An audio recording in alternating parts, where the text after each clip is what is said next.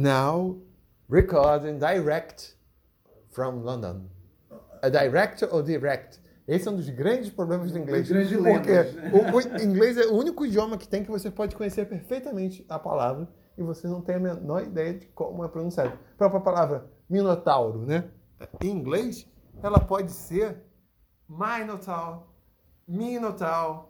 Cara, tem diversos, fora os outros pronúncias. Mas o próprio direction e, e direction e o direct and direct é muito louco, porque o- os americanos, eles não são consistentes né, nessas coisas. Não, não, não só, é, o inglês, de forma geral, não é, mas eu quero dizer que, tipo... Principalmente o pessoal de Uganda também, não é? Mas eu quero dizer que é, às vezes eles escolhem, tipo, uma forma para uma palavra e outra forma para outra palavra que é derivada da mesma, assim, tipo. Então eles falam, tipo, sei lá, direct, mas- eles falam direction. Ou o contrário, agora eu nem lembro. Tanto que pra mim tanto faz. Eu falo, tipo, o que, o que vem na cabeça.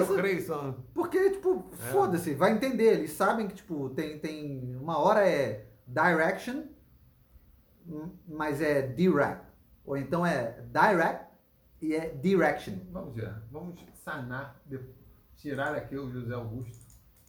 E vamos. Mas é diferente, por exemplo, dos ingleses. Não, direct não, tá?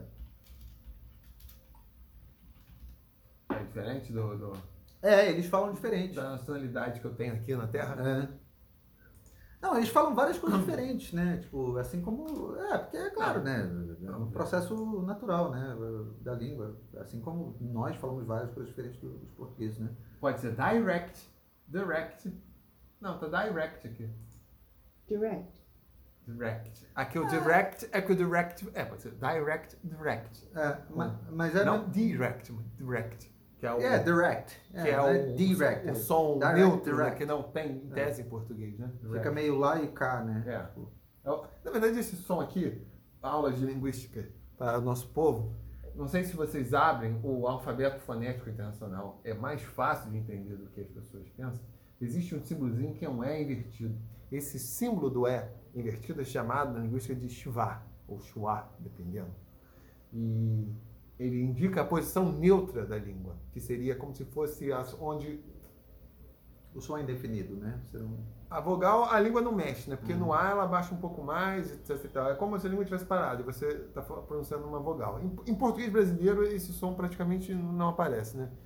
né? Mas ele aparece no alemão, aparece no, no direct. né? America, né? Esse, o, o, A do... do, do- É, é- é meio I e America. America, é. America. Não, é, America. não é a América. É, não, não é a América, não é, é América. America. America. América. É. E não, também não é esse som mais. É. Porque esse uh, é tipo cup é aquele que parece um V invertido. né? Mas esse é aquele tipo de som que você. America. Que ele, que Tanto ele- que é, America. com- às vezes a galera até é um som assim tão neutro que às vezes a galera até suprime, né? fica America. Então, né? mas é isso que eu ia falar. Tipo, America, esses são America. aqueles sons que.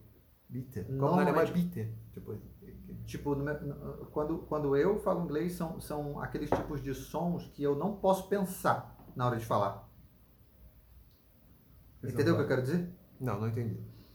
São aqueles sons que eles precisam sair meio no. no Ah, na- no, no bojo das outras palavras, assim, eles vêm meio carregado no, no, no fluxo da coisa. Porque se eu ficar pensando demais, provavelmente eu vou escolher entre um e outro. Sim. Entendeu? Provavelmente. Tipo, não é, não é direct, ou, não é direct, é like, Like. Tipo, Like, like a virgin. tipo direct, direct, não é, não é direct, é direct. Mas se eu, É. se eu, se eu pausar para para se eu pausar para querer enfatizar o Direct. o D ao invés do die, eu vou falar D. Mas se eu estiver falando no fluxo, eu vou É. falar o direct. É, mas não é direct. Não, então, é isso que eu tô falando. Direct. Direct. Não. Então, Direct. veja, é isso que eu tô querendo É. dizer. Se eu pausar para Ah, sim. exemplificar, eu vou falar errado. Eu vou pronunciar errado, eu vou pronunciar direct. Mas tipo, se vier no flow, no, no, no fluxo, Flow. eu vou falar, ah, Flow. eu vou falar direct. Flow. Eu vou falar tipo do jeito que deveria ser. É aquele tipo de coisa que se tudo é melhor tu não pensar sobre, entendeu? Não, mas provavelmente essas são as raízes do sotaque, na verdade, né? Ou já que você está misturando tudo. The roots of the accent. Porque como nós não temos controle e ao mesmo tempo isso não é internalizado 100%, a parada sempre sai meio irregular. Então a hora vai sair. Falando, dependendo da palavra, vamos supor que todas as palavras do mundo sejam direct. Né? Uma vai ser direct, outras vai ser direct, outra vai ser. Vai, vai ficar meio lá, meio cá. Uhum. Dificilmente vai ter uma consistência na, na pronúncia. É, mas tem, mas tem também aquelas coisas, né? Porque é, é, às vezes as pessoas têm uma é, preocupação muito grande com relação a isso, né? Tanto que tem até aula de. de é, não é aula, né? Mas assim, você faz um certo tratamento fonoaudiólogo, fonoaudiológico, né? Para perder sotaque, né? Quando a pessoa não quer ser reconhecida como sei lá, a gente da KGB só pode, né? A pessoa que está preocupada com isso. I'm, I'm, Ameri I'm American I want to. É, porque... I want to speak to you. Não, é, porque uma pessoa assim, tipo. Porra. The, the economy. The economy. The, the American economy is very good. É, tipo, porque uma pessoa. Very nice. Caralho, uma pessoa normal, assim, tipo, qual, qual é a preocupação? Uma pessoa comum, qual é a preocupação? I'm Né? a Porque- very proud. I'm a very proud American citizen. Eu lembro, eu lembro do, da, que o pessoal ficava muito impressionado. I work. I Work. work. I O- Os work. russos têm essa mania, né? Work. Ele, I o, o work. W eles botam um som de I V, né? work. É. Yeah. É engraçado. O, eu lembro que o pessoal ficava. Very funny. to you who are not an American citizen like me, who live here in Washington. Isso. Eu lembro que o, o pessoal ficava muito impressionado com a, com a Anitta. ah, ela falando inglês, assim, o pessoal ficava, nossa, A very sexy woman. fuma.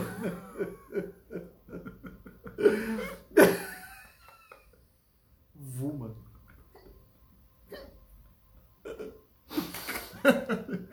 Aí o pessoal ficava impressionado, não sei o quê. E aí é, houve na época uma certa. Circulou assim, uma notícia que aparentemente ela estaria fazendo mesmo aulas. Aulas não, né? Assim, tipo, tendo consultas com um fonoaudiólogo para neutralizar o sotaque, né? É, o que é, em alguma medida, uma, uma tentativa de inserção né, ali no mercado para tentar ser mais. É, para que, pra que a, a música dela seja mais aceita assim, né, pelos americanos e tal. O que até hoje ela não conseguiu fazer. Sinto muito fãs da, da Anitta, vocês que são basicamente. Vocês, vocês são fãs no, no, no conceito pleno da palavra, assim, são fanáticos, né? Porque, de fato, ela não tem uma carreira internacional assim é, digamos, é, relevante, né? Como, como as pessoas acham que ela tem. É só você olhar a agenda de shows dela. Tipo, qualquer artista relevante internacionalmente tem uma agenda de show internacional é, é, cheia, assim, tipo, tocando em países diferentes. quê. Ela só toca em festival. E tocar em festival bas- basta você pagar. Sacou? Tipo, ela não tem uma agenda de shows em que ela tenha um show dela acontecendo em vários países diferentes, ou mesmo dentro dos Estados Unidos, assim, tipo, um show em que ela seja a, a atração principal e as pessoas vão assistir, ou seja, existe uma produção que sabe que vai garantir um público de, sei lá, 50 mil pessoas, não sei o quê. Não, ela só toca em festival. E tocar em festival, se você tem um contrato com uma grande gravadora, a gravadora vai bancar isso aí para fazer você se tornar, tentar fazer você se tornar algum artista relevante, um artista relevante em algum momento, né? É, então as pessoas, para quem né, não, não entende, assim, acha que, nossa, porque ela tá tocando no Coachella, porque ela tá tocando não sei o quê, só pagar. Se eu tivesse dinheiro, eu pagaria e faria, entendeu? Isso, Vamos fazer música de câmara. É, exatamente. É, mas aí ela tava tentando neutralizar o sotaque dela, né? E o pessoal Bless muito orgulhoso dela, tipo, ai, nossa, o inglês dela, não sei o quê. Ah, mas aí você tá perdendo exatamente aquilo que deveria ser uma coisa bacana, né? Que é o, é o charme da parada mesmo, né? O, é o sotaque, né? Like my, my accent. Very soft and very, very cute. Porque em alguma medida você até pode é, tentar emular né, o, o som. e aí, mesmo que você tente emular o som, algumas coisas não serão perceptíveis para você, mas tem coisas que nem mesmo para o nativo é perceptível, né? Mas, né? É, pô. Quase não saí do personagem. Perigoso aí. Andar na rua. Talking like a Russian American to all the people who are working in the, and walking in the sidewalk and it's a very uh, worrisome uh, condition not to be able to speak back your own language. In the case, it is P language, a very beautiful language that I learned in Paracambi, which is a, a, a Pacific Ocean island. Incorporou. Caraca. Esse episódio tá. tá. Mas é muito difícil a pessoa. Aliás, isso nem deveria ser um objetivo de, do, do, do ensino de idiomas. Isso é uma maluquice. Congelou, congelou porque provavelmente a temperatura atingiu abaixo do zero grau. E nesse estado, a água, nas condições é, predominantes de pressão atmosférica, congela. Mas esse tá estado, esse estado nada. implica a estabilização cristalina das moléculas de H2O. Ai, cara, fala aí. Porra, Que no hora caso da era cerveja- um russo, agora é um químico, caralho.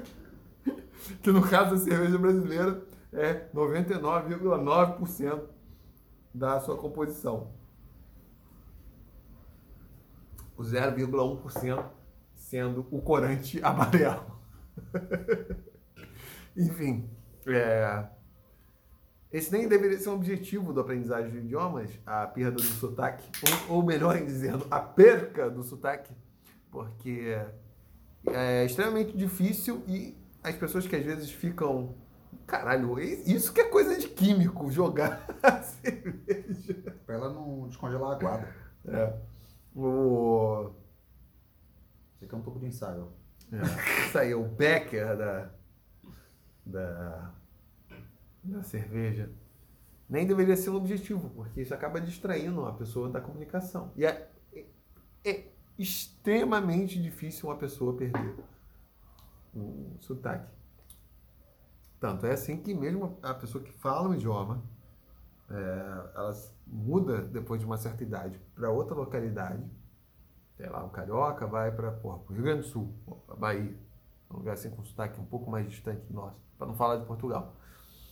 A pessoa pode ficar anos lá, o sotaque dela se altera, mas tam- tampouco fica plenamente assim. Isso é rarissimamente. Quem é de lá acontece. percebe. Percebe, óbvio, É. porque não fica assimilado, isso é muito, muito. É, no final das contas a pessoa fica no limbo, porque Isso é ela muito- fica, tipo, ela não é nem de um lugar nem do outro, né? Ela fica ali no meio, ela fica o sotaque fica aproximado do lugar onde ela tá, mas ela não é reconhecida como uma pessoa daquele lugar.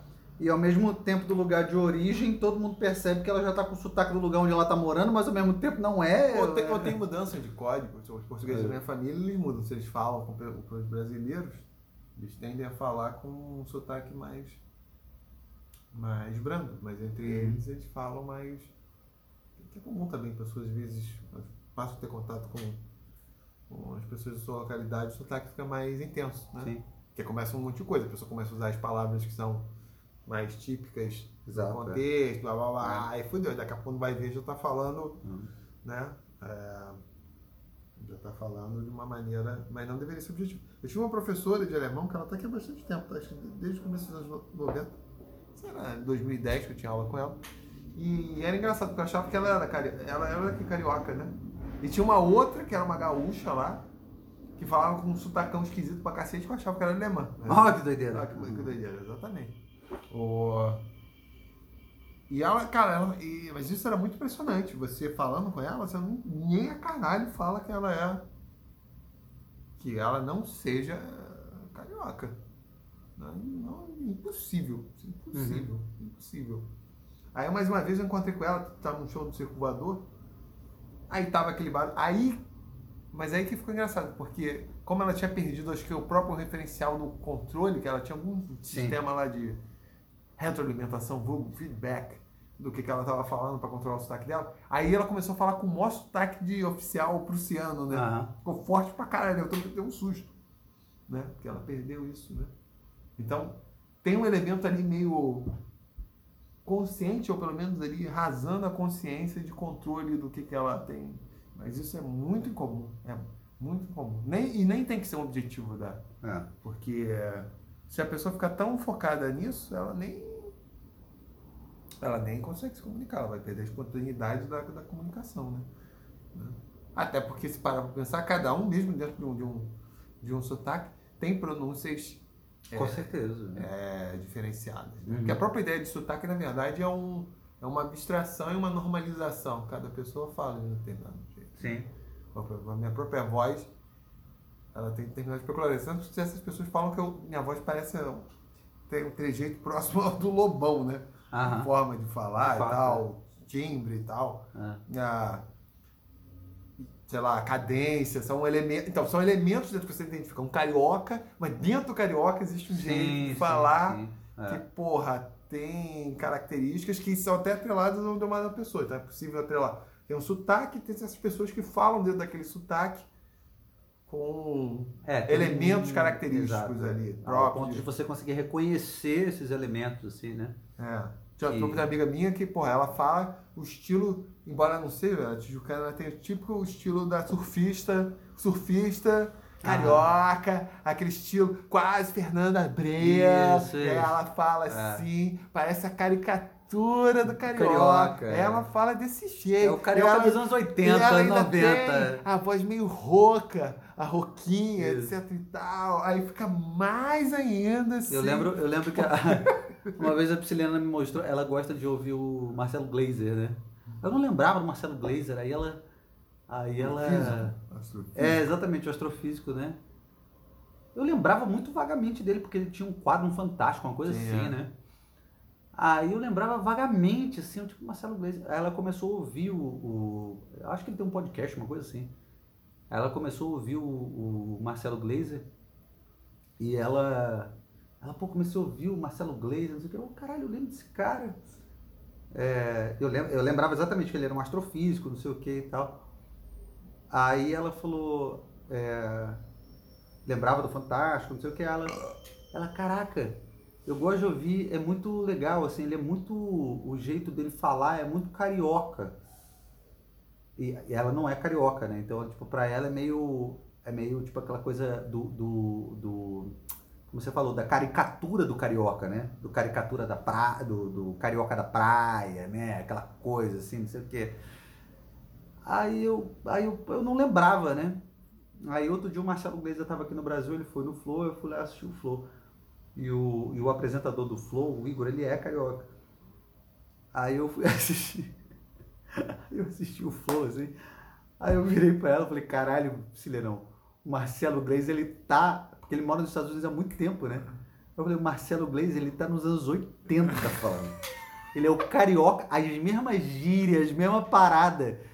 Tipo, ele fala Juba e Lula, ele, oh! cara, porra, pensa em qualquer parada, assim, que, tipo, seja muito característica ali do, do finalzinho dos 80, início dos 90, assim, que a gente, que a gente associa diretamente, tipo, sei lá, porra, sei lá, uma gíria, assim, né? Tipo, não sei, é.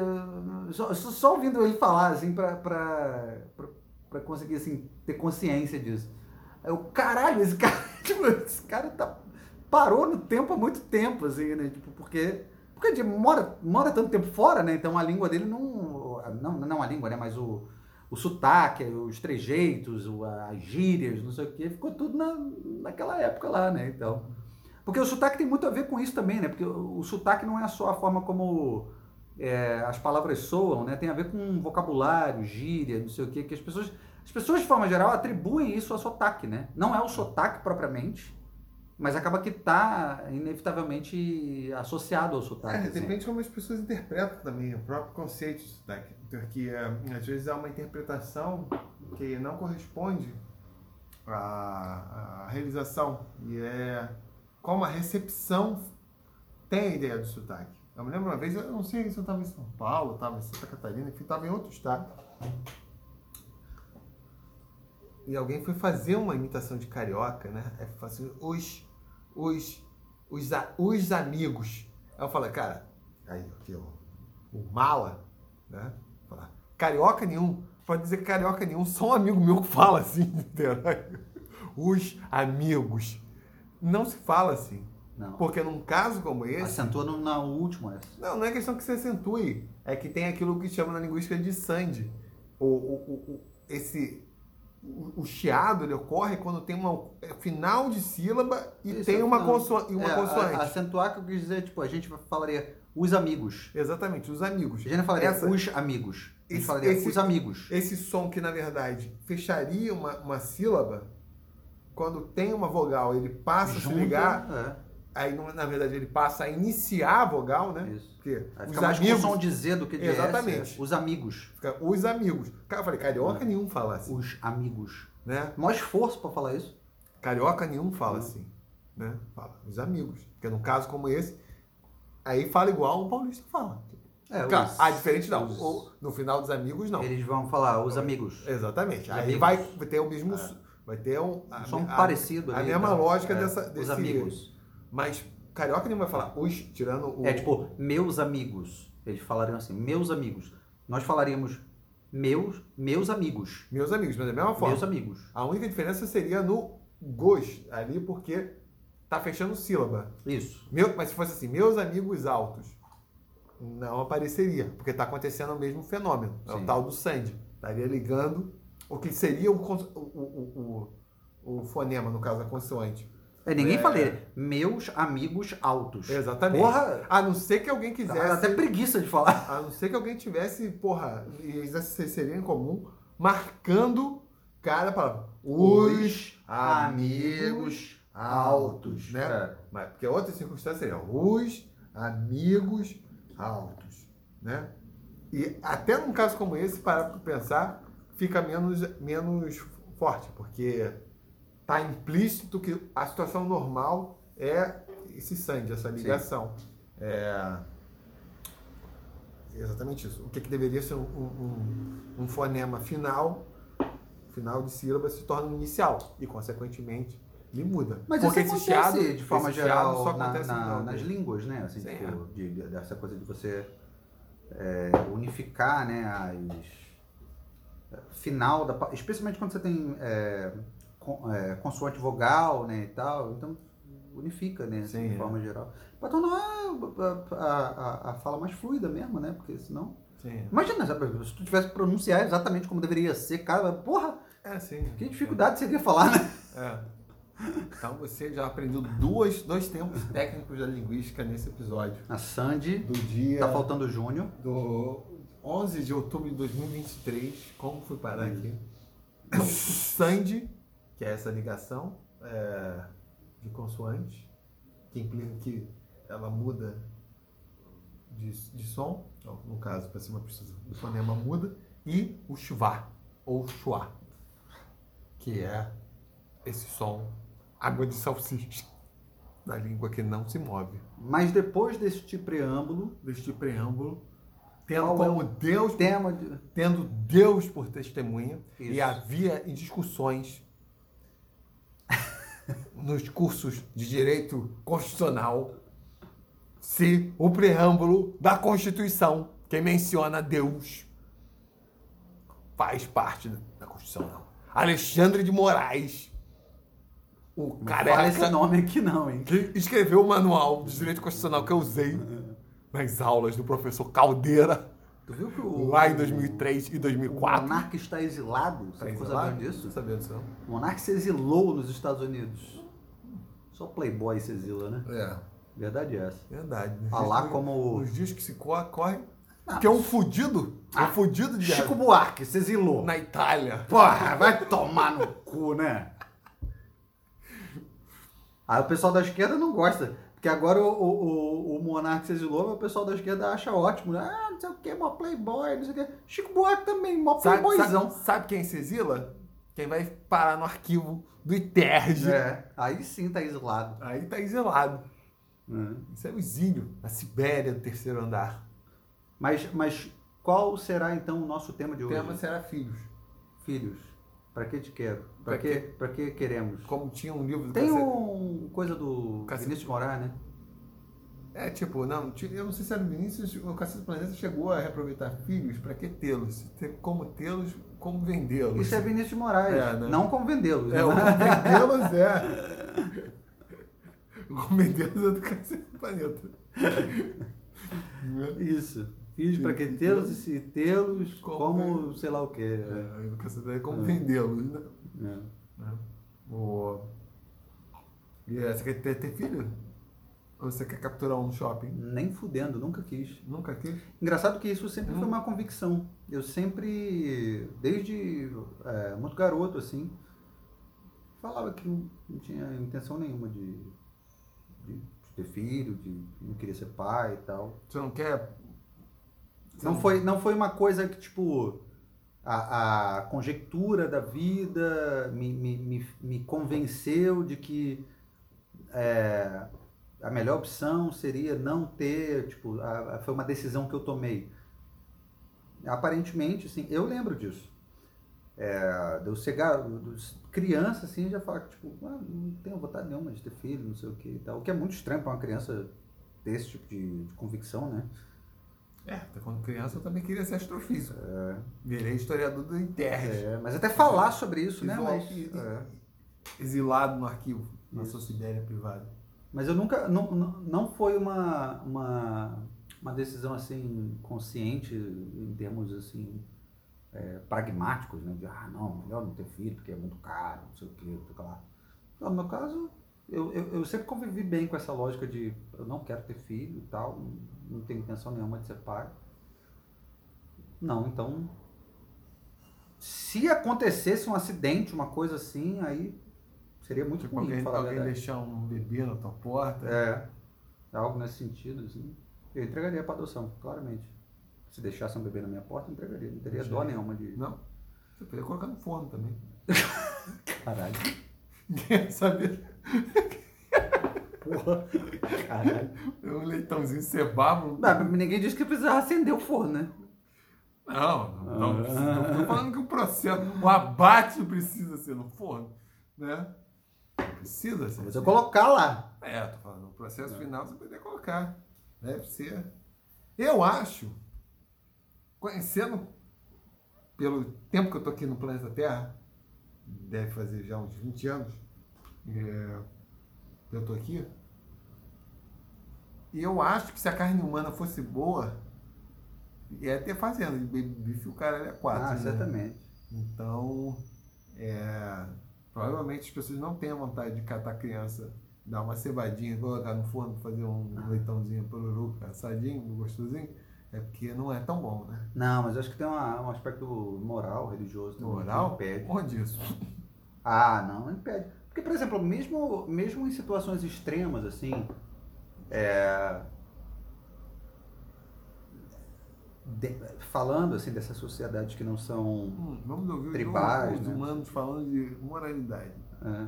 Não, o que eu quero dizer é que mesmo, mesmo quando os limites da moral são ultrapassados, isso é uma coisa que não se faz, né? Por exemplo, a gente está vendo lá esse caso do, do Hamas lá na, em Israel. É, pô, o cara decapita nego, tipo, faz o que for, mas no fim, tipo, ninguém come a carne, né? Não que a gente saiba, né? Entendeu? Tipo, você, fa- você faz as maiores atrocidades é, possíveis de serem feitas ao matar um, um outro ser humano, ou seja, um igual a você, que em tese deveria haver uma certa resistência assim, moral, tipo, não vou fazer isso porque esse é um igual a mim, né? É, mas não. Essa, essa, é, é, esse limite moral, ele é ultrapassado de forma ilimitada, assim, mas ilimitada pelo no mucho, né? Porque, tipo, os caras, porra, decapita nego, caralho, porra, faz o que for, empala morto, não sei o assim- Assim, faz a- a- as maiores merdas possíveis, né? Mas, tipo, não chega ao ponto de, de caralho, fazer churrasco do cara, assim. Não tem pra onde fazer, tá morto mesmo. Não, eu- o que eu quero dizer é que, tipo, mesmo passando de todos os limites aceitáveis, assim, para uma. Assim, numa lógica, numa lógica, porra, do combate entre dois seres humanos, porque esses grupos terroristas, eles não respeitam lei de guerra, nem nada disso, né? Então, já que não respeitam lei de guerra, também não respeita é, absolutamente nada, né? Então, até mesmo esse limite moral poderia ser facilmente ultrapassado. Mas mesmo assim, mesmo no extremo do extremo, comer a carne humana não é uma coisa comum nesse tipo de, de situação, entendeu? É. É. Tabu. Mas É. se eu tivesse à frente de tropas, eu mandaria todo mundo comer pra ficar com fome de mal.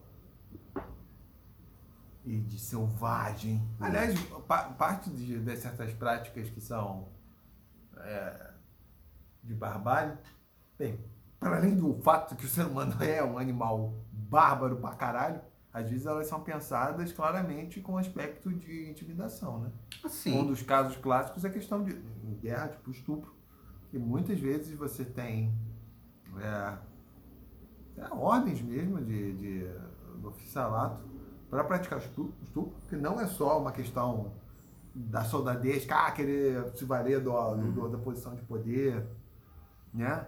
Para ter uma satisfação, mas como uma, realmente uma arma de intimidação, pra, pelo impacto psicológico que causa, etc. Mas eu acho, eu acho, por exemplo, se, se um grupo terrorista chegasse ao ponto de. O que é engraçado ter essa, essa, essa- Porque já que você já fez tanta merda assim, tipo, o meu, pra meu alimento, tá morto mesmo. O que, que você pode fazer de. Então, mas eu acho que, que se chegasse a esse ponto, por exemplo, um, um- um grupo terrorista qualquer chegasse a esse ponto, eu acredito que haveria uma certa comoção internacional, assim, para digamos, sei lá, que é- essa coisa toda que aconteceu lá na na, na Rússia inicialmente, antes, antes disso que acabou de acontecer em Israel. É, porra, se os soldados russos chegassem, caralho, matando geral lá, não sei o que, depois fizesse churrasco, comesse, não sei o que, eu acho pouco provável que, que, que essa posição meio diplomática, assim, ia ficar sendo mantida, assim, ia ficar, ia ficar- até porque a Rússia é grande pra caralho.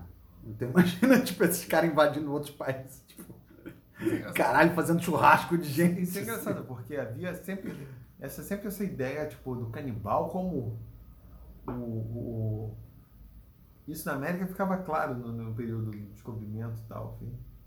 A associação do canibal como necessariamente o mais selvagem, o mais brutal, e o caralho, quando não necessariamente, porque às vezes era uma coisa de um ritual específico, de um, contexto, isso não estava atrelado necessariamente com o nível de violência intrínseca e, e de uma Não, dada. porque muitas vezes tinha a ver com, por exemplo, que você tá pegando a energia do Sim. outro pra você, né? Ou, ou às vezes você come o cérebro porque você quer a sabedoria, é como se você estivesse adicionando a você os elementos do outro, assim, né? E tal. O Godelier que narra lá num caso lá, mas aí esse, esse é foda, dos.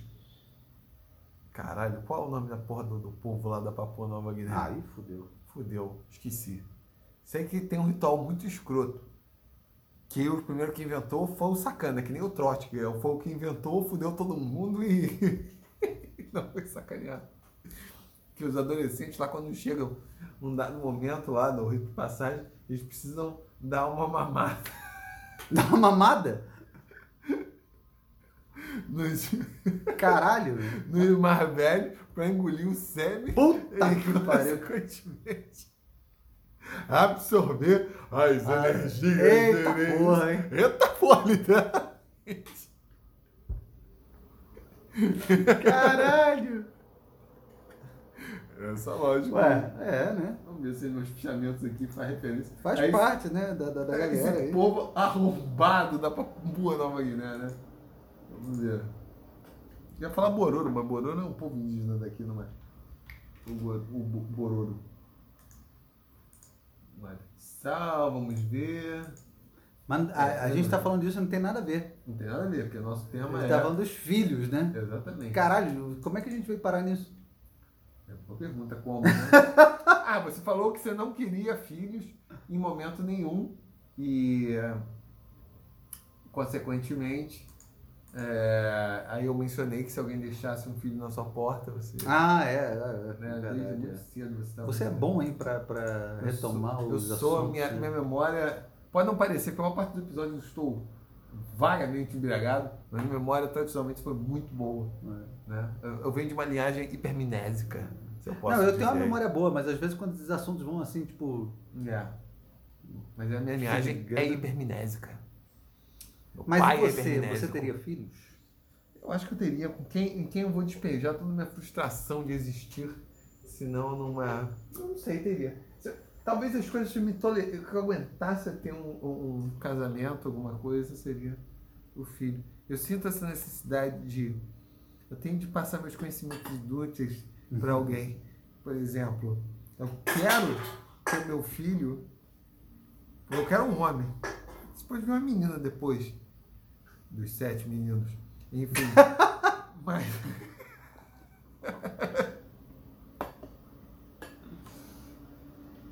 É. Tipo, fazer aquelas coisas que o pai faz. Ensinar latim. É, Coisas típicas, né? da relação pai e filho. ensinar latim. É, é, orientar sobre literatura fantástica, né? É, o moleque, né? Dar, explicar sobre a diferença entre as rochas máficas e as ultramáficas, essas coisas que um pai faz, né? Não, às vezes eu penso, sei lá, né? Eu não sei. Ao mesmo tempo, é, uma das coisas que que é, me faz ser reticente, primeiro, é a ideia de atrelar minha vida a uma outra pessoa. E é, eu nem digo isso do filho, estou falando da mãe do filho, né? Isso eu teria uma dificuldade. Mas supondo que isso acontecesse, que não aconteceu quando eu tinha 20 anos, quando talvez pudesse ter acontecido. Enfim, quem entendeu, entendeu? Quem não entendeu, foda-se. É,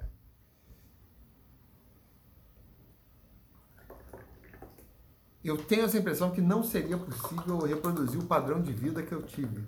E isso, para mim, é o básico, acho que, na decisão de ter filhos ou não. Você tem que fornecer para os teus filhos, no mínimo, o padrão de vida que você teve. Senão, já começa a ficar... Mas é, será que você não está pensando, por exemplo, é,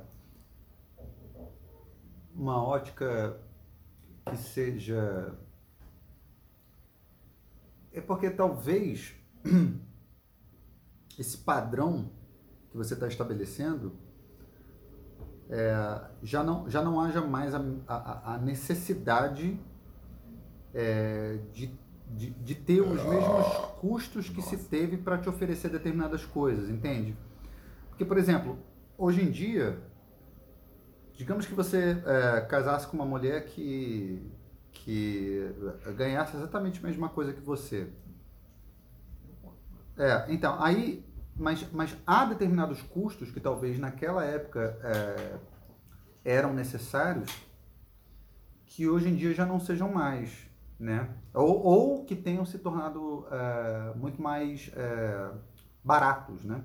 Porque talvez, assim, quando você era adolescente, criança e tal, é, determinadas coisas para o teu padrão de vida é, eram coisas que eram mais exclusivas, assim, que nem todas as crianças conseguiam ter acesso. Enquanto que hoje em dia já se tornou um pouco mais disseminado, sabe? Então, por exemplo, é, ter uma escola, é, é, botar uma criança numa escola particular minimamente razoável não é uma coisa mais tão exclusiva assim. Tipo, boa parte da, da, da, da classe média consegue fazer isso. Ou de repente pagar um curso de idioma, assim. Hoje em dia a classe média de forma geral, tipo, Mas esse é um aspecto relacional. É... Bem, quando você fala isso, eu penso sempre nessa, nessa situação. Eu sempre penso assim, eu vou casar com uma mulher que seja basicamente do mesmo nível social que eu, pode estar ganhando um pouco menos, um pouco mais, É uma coisa, também o nível cultural um pouco abaixo, um pouco acima, similar, tudo. Né? É, ainda assim eu tenho essa impressão que não seria possível reproduzir. Mas quando eu estou falando reproduzir, não é no sentido. Talvez eu tenha me expressado mal.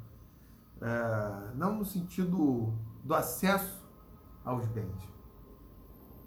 Ainda assim, mas mais depois eu falo, mas eu explico isso melhor. Alguns bens não seria possível reproduzir, mas também tem um aspecto relacional, que é porque a nossa posição social é dada no aspecto é, relacional. Então, uh, eu, por exemplo, eu tenho a impressão, mesmo sabendo que eu ganho mais que meus pais, que meu nível educacional é superior ao deles, eu não sei se eu estou, como a sociedade está estruturada, na mesma posição social que eles estavam. Talvez eles tivessem uma posição que, relativamente, naquele contexto que eles estavam, talvez a posição deles fosse superior. E pelo menos a história da família, desde, enfim, desde quando eles saíram de Portugal e vieram para cá, sempre foi uma trajetória gradual de uh, ascensão. ascensão. social, uhum. né?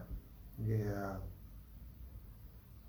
e eu já percebo, tipo, eu já não experimentaria isso, já me deu uma estagnada e provavelmente o filho não estaria nessa, nessa, nessa trajetória. Porque eu estava até falando lá, no, tem até um barraco lá no, no evento lá em São Luís da Associação de Historiadores lá, que eu estava falando com os mais novos lá, molecada, que, que eu falei que nosso salário é real em relação à realidade brasileira. Alguns professores universitários já, para entrar em outras é, universidades, a galera ficou puta com isso. Ficou. E eu ganho até um pouco menos que eles, né? Porque na Ah, não, quando o CEO, sei lá o que, do agro, eu falei, porra Falei, mesmo que distribuísse a renda de uma forma igualitária, é esse o ponto que às vezes as pessoas não entendem. Se o pipoqueiro tivesse ganhando a metade do que você ganha, ou o camelô. mais, com certeza. Não, a sua percepção, é. mesmo que globalmente o padrão de vida melhorou, a porra toda melhorou, uhum. tudo melhorou. Objeti é o que você está falando, objetivamente você está vivendo melhor. Mas, ainda mais nesse estado já da vida relativamente avançado, mas depois de 30 anos, você já tem um conjunto de, de concepções muito dadas do que, que é, é, é, é sua posição social está dada relativamente aos outros. Uhum. Se, se, eu, sei lá, se eu começasse a perceber, sei lá, caralho, a mulher que limpa lá a repartição está vivendo muito tá tendo próximo. acesso às, a quase as mesmas coisas que eu, significa que eu estou Exatamente. ficando para trás, a minha Ex vida está descendo. Exatamente. Mesmo que objetivamente é. eu esteja vivendo melhor, isso seja um sintoma de distribuição de renda, né? Sim. Mas a minha percepção, porque eu já tô com isso tão. Seria exatamente o que essa galera busca, mas no fundo iam se sentir é, desprestigiados. Exatamente. É. Até porque o nosso referencial, ainda mais dessas classes médias, classes médias, nosso referencial de padrão de consumo é muito mais constante com essas classes mais baixas do que as que estão lá em cima. Uhum. Então, o, o que vai dar essa ideia de desclassificação social é muito mais isso. Caralho, a pessoa que não fez não estudou na universidade, não fez um doutorado, caralho, é quatro. Tá podendo viajar pro Nordeste em janeiro? É, e eu não tô? Ou, ou, sei lá quais sejam os ou signos. Comprou um carro do é, ano, sei lá, sim, qualquer porra. É. De, e, produziria exatamente esse é. efeito. Porque Essa sensação de que, tipo, caralho, eu tô sendo acachapado, assim, tipo, é. minha, minha realidade social. É, porque, enfim. Mas isso, isso que é foda. Isso, porque... não quer, só, só isso não quer dizer que, que as pessoas sejam mais perversas, escrotas. Isso é um processo de estabilização. E as pessoas têm isso, tipo. É. Porra. Tanto que é, você reconhece o outro. Eu reconheço quando uma pessoa, sei lá, é de classe média, porra, sei lá o quê, porque tem uma série de características, bobó, porra, que identificam a pessoa em termos de comportamento, capital cultural, e babá. Isso pode não estar super racionalizado para algumas pessoas, talvez seja mais. Muitas vezes, muitas vezes até o lugar onde você conhece essa pessoa. Padrão de consumo. É. Você está num lugar em que normalmente quem frequentaria aquilo ali seria. Ou os é. signos externos, as pessoas vinham fazendo Sim. isso. Por isso são meio boladas as pessoas falam assim: ah, eu não tenho preconceito. Toma no cu, todo mundo claro tem preconceito. Tem. Porque são um, um, molde interpretativo de como. Tanto que já cansou de acontecer comigo eu estar tá em posições é, que, em tese, é, assim, socialmente eu estaria numa posição superior, É, e eu sou interpretado como inferior, e outras que, na verdade, estão na posição inferior, mas eu estou interpretado como superior em função de alguns elementos que a pessoa identificou ali. Eu lembro, pô, com um cara lá que foi. O cara era comissionado, entendia porra do trabalho, mas ele tinha. Ele se vestia mais Mauricinho, e ele era mais coroa, aí eu ia nos lugares onde eu abria as, as portas para ele. Às vezes os funcionários de outras repartições achavam que ele era meu chefe, eu era tipo uhum. bucha que tava vindo a tirar cola. Na verdade, a relação era outra. É inversa. Né? Era inversa. Né? Eu ficava puto, obviamente. Né? Aí acontecia que essa pessoa que fez a recepção depois percebia essa porra, que na verdade era eu que tinha. Ah, em contato lá com o, a chefe da repartição, aí eu destratava também a pessoa. Sim. Porra. Mas, é, mas, eu, eu mas é compreensível. Tipo, mas, ah, o cara é um pouco mais velho. Tá mais bem vestido. Mas é. essa, essa coisa da, da representação que você está é, comentando, eu acho que também tem muito a ver, não necessariamente... Eu sou rancoroso, gente. Somos dois. Somos dois. Então. É, eu acho que não tem é, é, necessariamente a ver com, com uma questão geracional, econômica, não sei o quê. Tem muito mais a ver com uma coisa de, de sucessão, assim. Porque você e, e o seu irmão, né? Vocês dois optaram por seguir é, é, outros caminhos que não é, estão relacionados a, aos caminhos é, é, ligados àquilo que a tua família construiu. Então é é como se vocês estivessem começando tudo do zero, assim. E aí é, é, o que faz com que você perceba que, tipo, é, seu ponto de vista relacional, você não tem exatamente o mesmo capital social que a tua família tinha. E isso definitivamente tem impacto é, na tem impacto assim é, na forma como a gente se, se encontra na sociedade assim né? É, os acessos né que a gente tem né? Porque por exemplo é, eu sei que se eu tivesse um filho uma filha seja o que for né e quisesse um Felix. Ou um filho e uma filha, pode ser gêmeos. Também, Ou né? dois filhos e uma gêmeos filha. Gêmeos meses, inclusive, Podem né? ser trigêmeos, né? Ou duas filhas e um filho, ou três filhas, três filhos. Ou quatro, porque não dizer.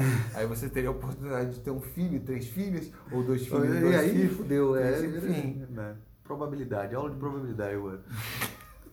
é, mas, mas o que eu queria dizer é que o fato de eu ter peregrinado tão, tanto tempo nessa coisa de carreira de música, hoje em dia faria com que, é, se eu tivesse é, um filho que decidisse ser músico também, porra, a vida seria muito mais fácil, porque o meu, o meu, a minha rede ah, sim. foi construída ao longo desses.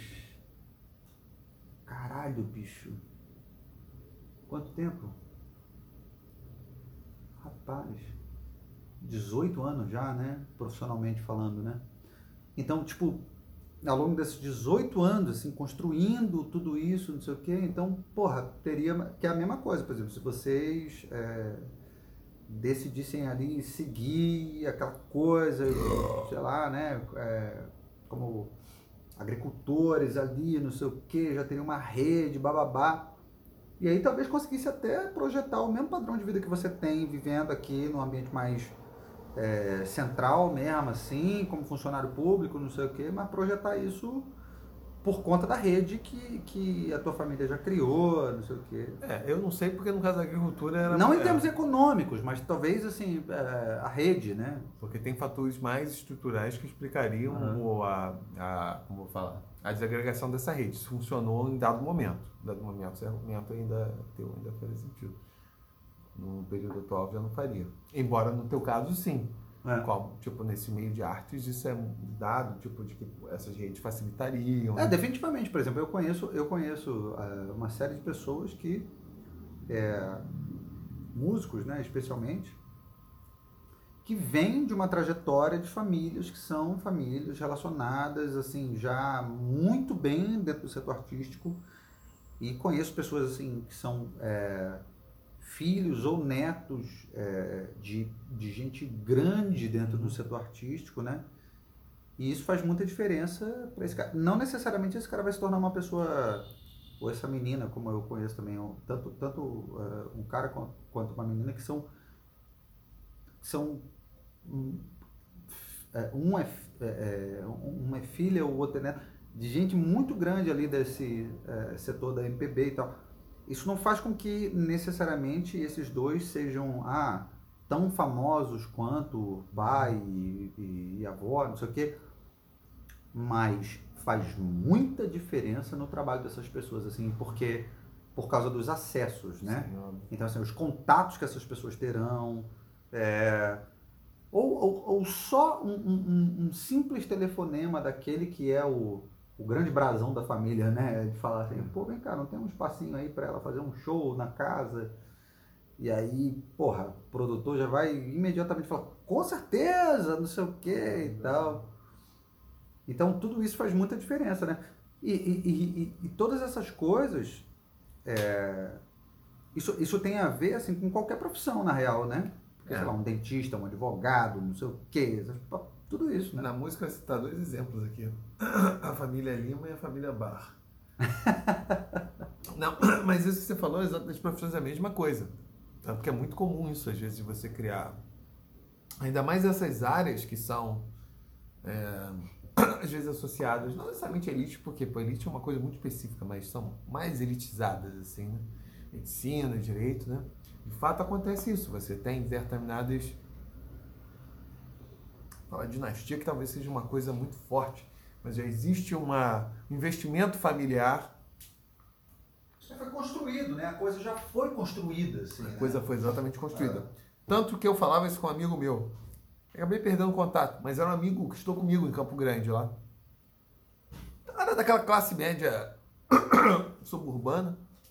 Depois ele foi pro Cefet e tal, mas éramos de outras turmas. E ele também acabou fazendo, embora fez na FRJ, né? Ele, como eu, fez direito também, né? Engraçado que na Unirio depois eu encontrei outro que era um colega também da época de ginásio lá em Campo Grande, depois ele foi para a UF lá também, fez, fez durante um tempo direito lá na Unirio. Não. Oxford e, Fluminense? Aí, mas ele meteu o pé para Oxford Fluminense. E a outra e, é Academia de Aí eu uma vez conheci outro amigo e tal, que era o tal do Guerdo lá. É, ele falou isso, ah não, de nós estarmos, sei lá o quê.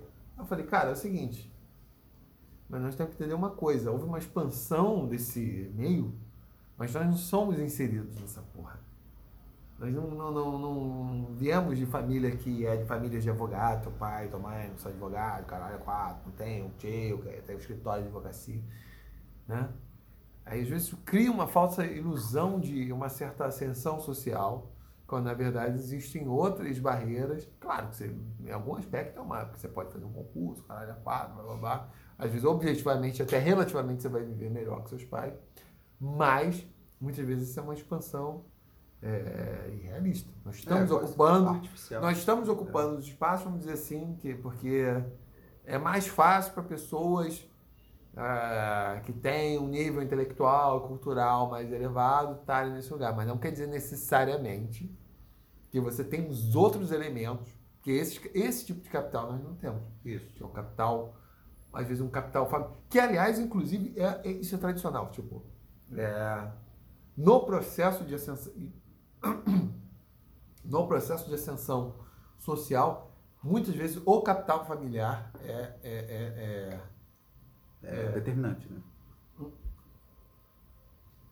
exatamente tanto que por exemplo é um fator mesmo mesmo que você decida seguir uma carreira que seja completamente diferente da tua família. Se a tua família ela tem possibilidade de te é, dar um determinado suporte para isso, né? Então, sei lá, você veio de uma família de fazendeiros, mas você quer ser médico. Tua família vai lá e monta uma clínica para você. Sim, mas isso porra. é um caso extremo, né? Mas, é, mas, mas, mas, mas, porra, a gente pode escalar isso de qualquer outra forma. Mas assim, existem né? outros casos, sei lá, seus pais são médicos, os tios são médicos, os avós são médicos estão inseridos já tem uma clínica, já tem uma clientela, Sim. tem uma área de especialização, a porra toda. Ali tem um caminho para você já né? Ou um escritório de advocacia, Não, mas o que eu quero dizer com é os clientes que você vai. O que eu quero dizer é que. o, o negócio está montado, né? Você só O que eu vai- quero dizer é que, tipo, mesmo quando você não quer seguir a, a, a mesma carreira, é, que a tua família já está inserida e, e já criou, né, essa, essa rede, né? É, se você tiver uma família que, que, que tenha, em alguma medida, condições de te dar o suporte necessário, seja para qualquer outra carreira, especialmente para essas carreiras mais tradicionais, assim, é, possivelmente você vai conseguir prosperar. É, aí eu não sei. Aí mesmo isso eu não sei, porque pode ser que exista uma rede de contatos, aí depende como as coisas são estruturadas. Sei lá, às vezes as, as- será que um, um cara que vem de uma família assim muito rica, vamos supor, de fazendeiros, ele tenta estabelecer um escritório de advocacia quando já tem um, um, um, um campo consolidado, será que necessariamente ele vai se inserir? E eu estou tomando a.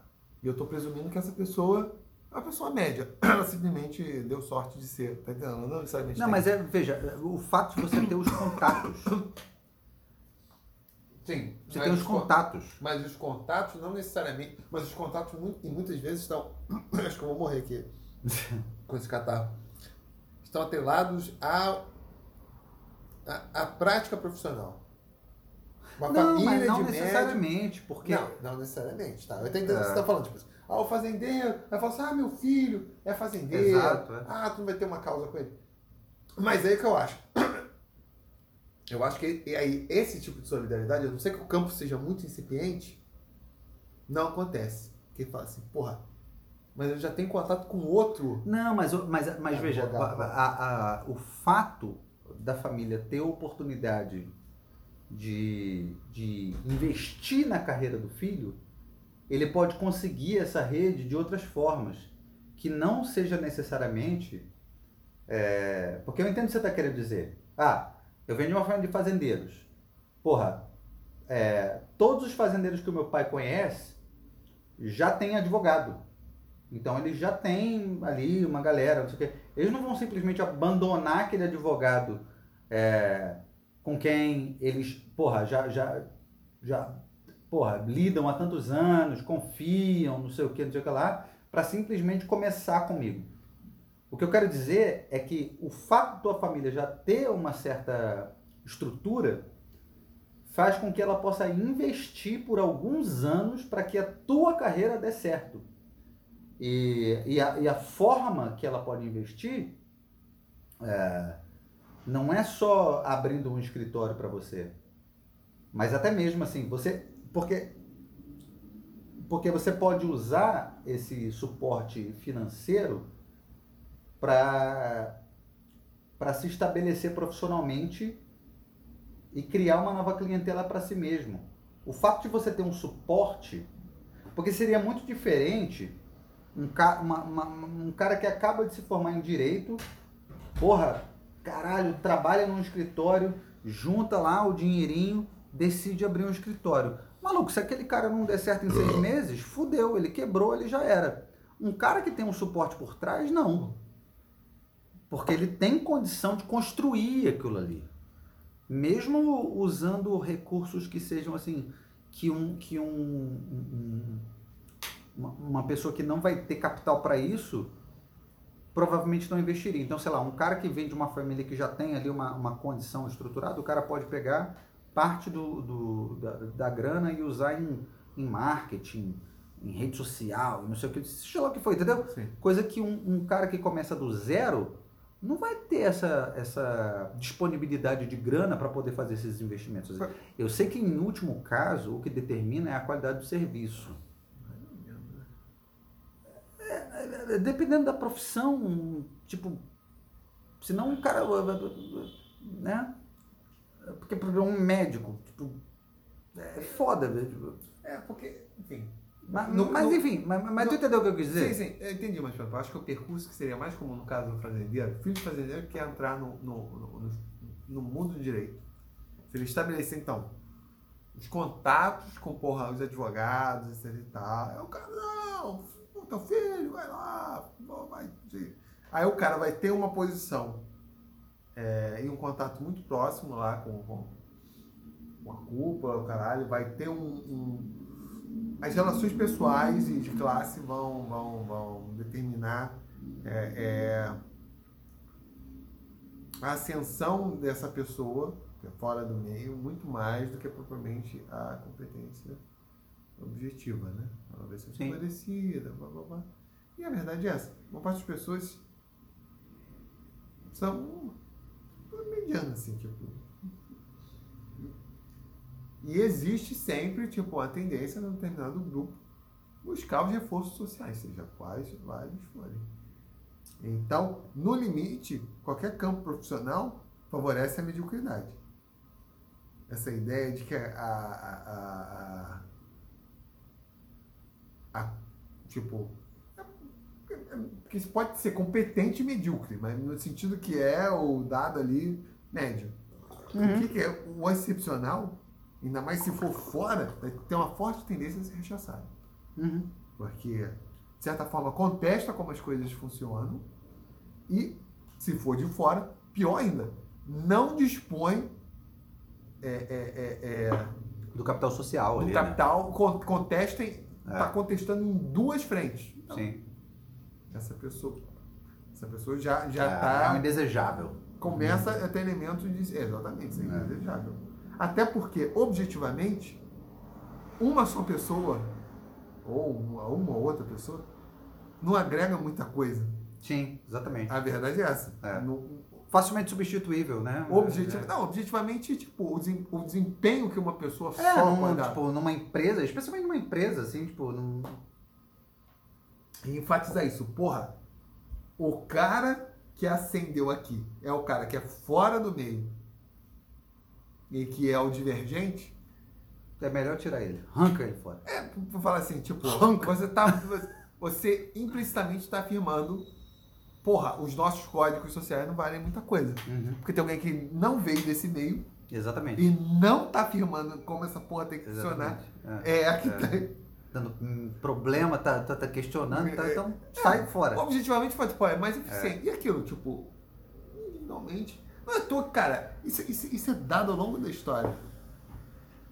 As pessoas que pensam e fazem as paradas diferentes, elas não costumam ser aceitas, cara. Depois todo mundo, não, caralho, tudo, mas são geralmente as pessoas que a galera não, não eu, não que eu esteja fazendo aqui uma. uma... Não, porque...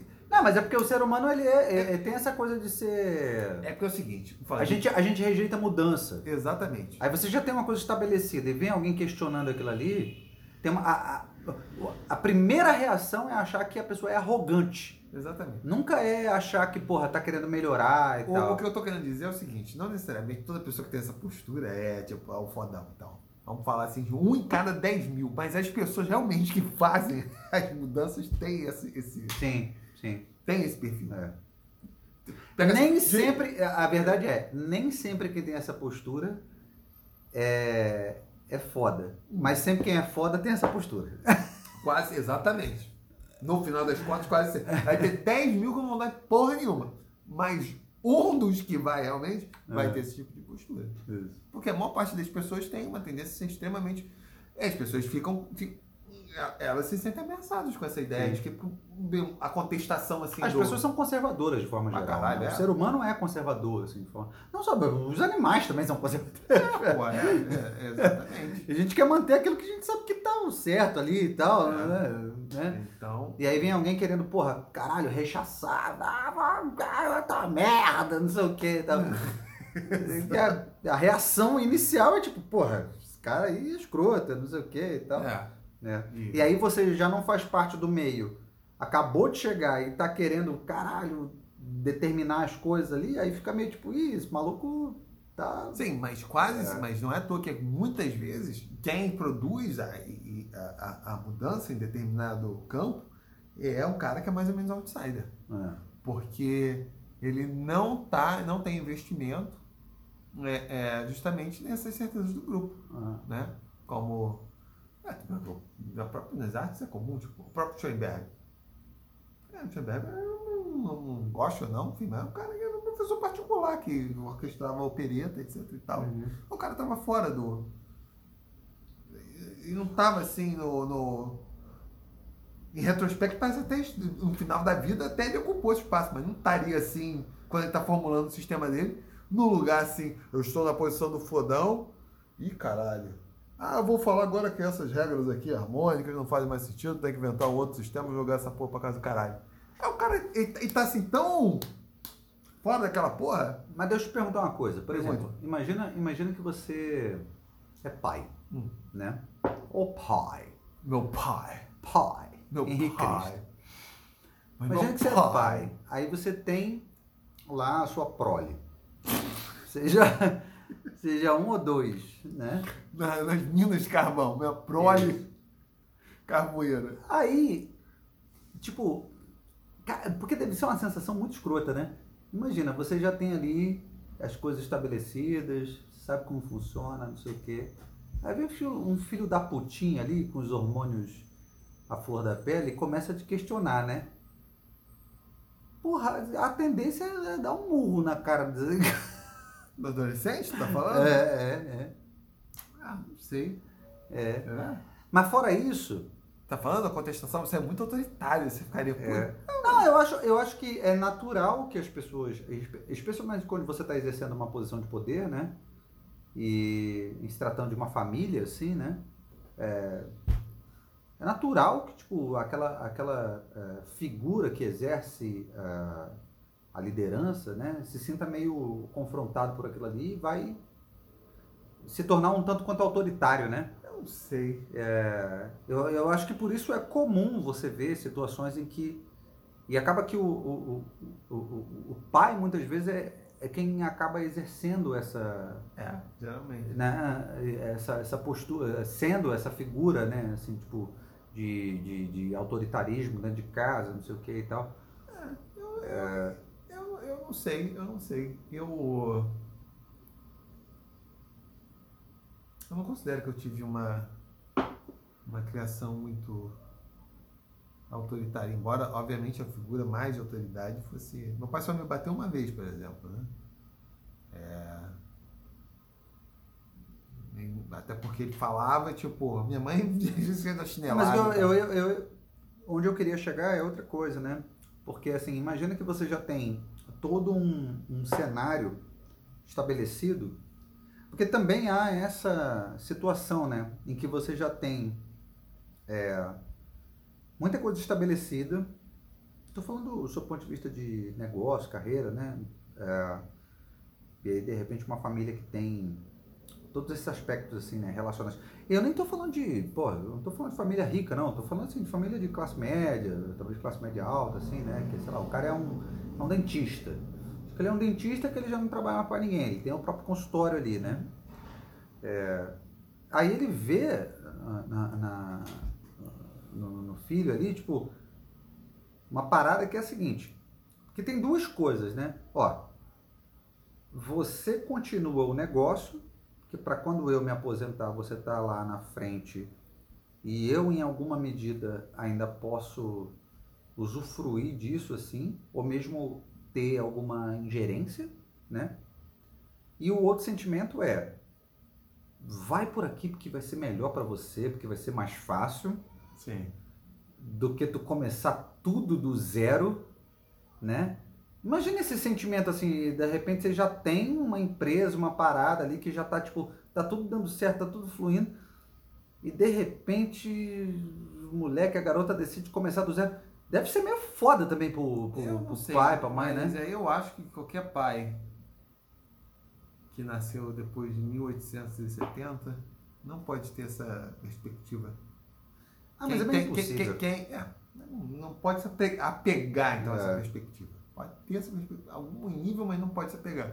Porque a ideia de ter um filho é uma das razões que eu também pensaria porque você teria um filho. Porque algumas coisas me deixariam profundamente. Eu não sei se me deixaria. Porque é foda saber, só tendo um processo aí, tô pensando a, a, a priori. É, é, e, enfim, as demandas que você sente em relação ao filho vão mudar. Depois eu vou falar isso, dando os exemplos lá domésticos lá. É, vai mudando. Porque é uma. Enfim, citar o Humberto Eco, é uma obra aberta, né, filho. E você não tem como exigir isso. E não necessariamente a visão que os pais têm sobre o futuro dos filhos é mais razoável. Eu me lembro que quando eu tinha meus 13 anos de idade e tal, eu falei que eu queria ser cineasta, né? Queria fazer cinema, caralho, a quatro. Eu devia fazer muita coisa na minha vida aqui. Mas isso foi uma coisa que eu até acabei fazendo, porque eu acabei produzindo vídeo com amigos, fazendo estágio, uhum. essas porras. Isso realmente era uma coisa que eu tinha vontade. Eu me lembro de falar isso, ah, será o quê? Ah, onde já se viu? Porra, pobre no Brasil, fazendo cinema e tal. A visão dela estava errada. Pensar no arco. Quer dizer, estava certa em relação. Porque teve um boom do audiovisual. Uhum. E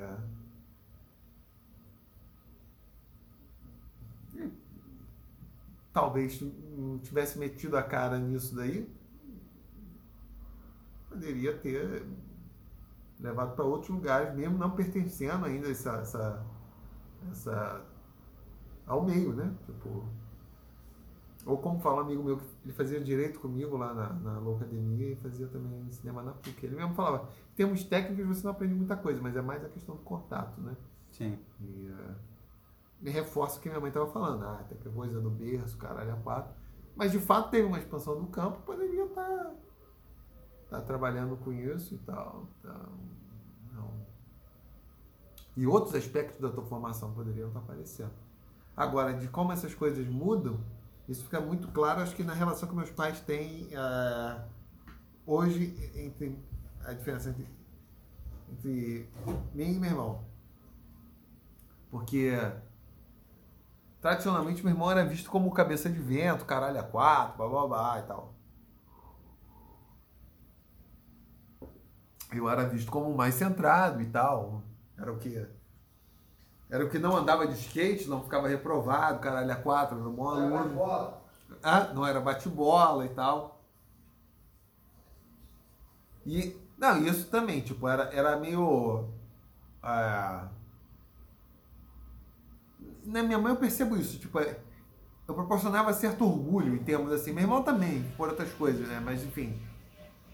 Talvez porque a métrica de questões de orgulho fossem mais elementares, assim, porque, porra, todo mundo reconhecia que esse cara era muito bom aluno, muito inteligente, caralho é quatro, né? Isso era muito explicitado, né? Em diversas frentes. Mas chegou um dado momento, aí meus pais já ficando mais velhos, caralho é quatro, os dois já grandes, que pra, hoje eu sinto que talvez eles sejam mais próximos do meu irmão do que a mim. Né? Eles valorizem, porque meu irmão é o que está mais presente quando eles precisam, etc e tal. Tem uma relação mais afetuosa com eles, caralho a quatro, blá blá blá. Então, que não era mais, assim, o filho mais certinho, cacete a quatro. Num dado outro momento da vida, preenche um lugar que. Mas teu irmão também é o que tem filho, filha, né, no caso, né? Mas antes disso acontecer, acho que já estava ocupando esse espaço. Né? Porque passou a preencher outras coisas. Essa coisa ah, de necessidade de um afeto, a pessoa vai envelhecendo. E ele tem essa capacidade maior do que eu, né? enfim. E eu tô com outros problemas. Que, inclusive, as questões intelectuais que hoje eu tenho já há algum tempo já nem. Já não já não são compreensíveis por eles. Nem para minha mãe, que é mais intelectualizada. Então, tanto que ela vive reclamando da música, fala, você tá fazendo música para música e tal. Você... É. já está em outro lugar. Ela, ela gostava mais das músicas mais. Quando eu comecei assim, a, a fazer e tal. Achava que estava mais. E é, é isso, tipo, é, essa coisa é dinâmica, assim, até a própria. Você, então, tu vai esperar do filho, né? É uma maluquice. Vai ter um filho vai esperar que vai vai, vai seguir tua carreira? Não, é, às vezes esse filho que vai, vai ser assim, que vai te, porra, te deixar, ter deixado angustiado vários anos, no momento posterior lá, quando tiver mais frágil, Mas eu nem vai quero, ser o que, que... Eu nem quero dizer com relação a, a dar sequência, né?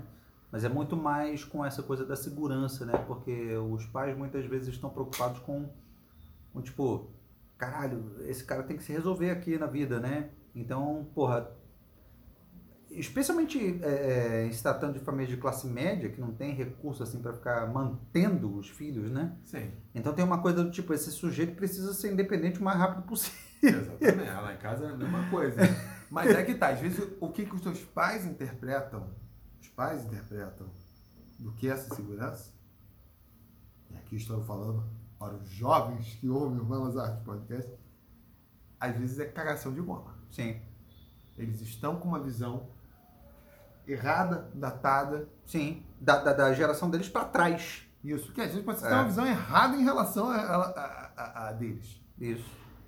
E, e é isso. É, às vezes não tá, não tá conseguindo acompanhar o fluxo de, de transformação e não tá conseguindo ver o que, tá Exa- vindo ali na frente. Exatamente. Então, ouve, mas ah, o conselho é esse. Ouve, pensa, mas também é, tem que andar de uma... E tem que entender isso. Quem teve... Eu acho que, enfim, acho que qualquer pai, mãe maduro, em algum momento tem que entender isso. A vida dos filhos é independente. Isso. Aliás, meu irmão fala isso em relação Mas, a... a- mas, ma- mas veja, Que ele fica puto que a galera fala assim: ah, não, casa dos meus pais vai ser minha casa.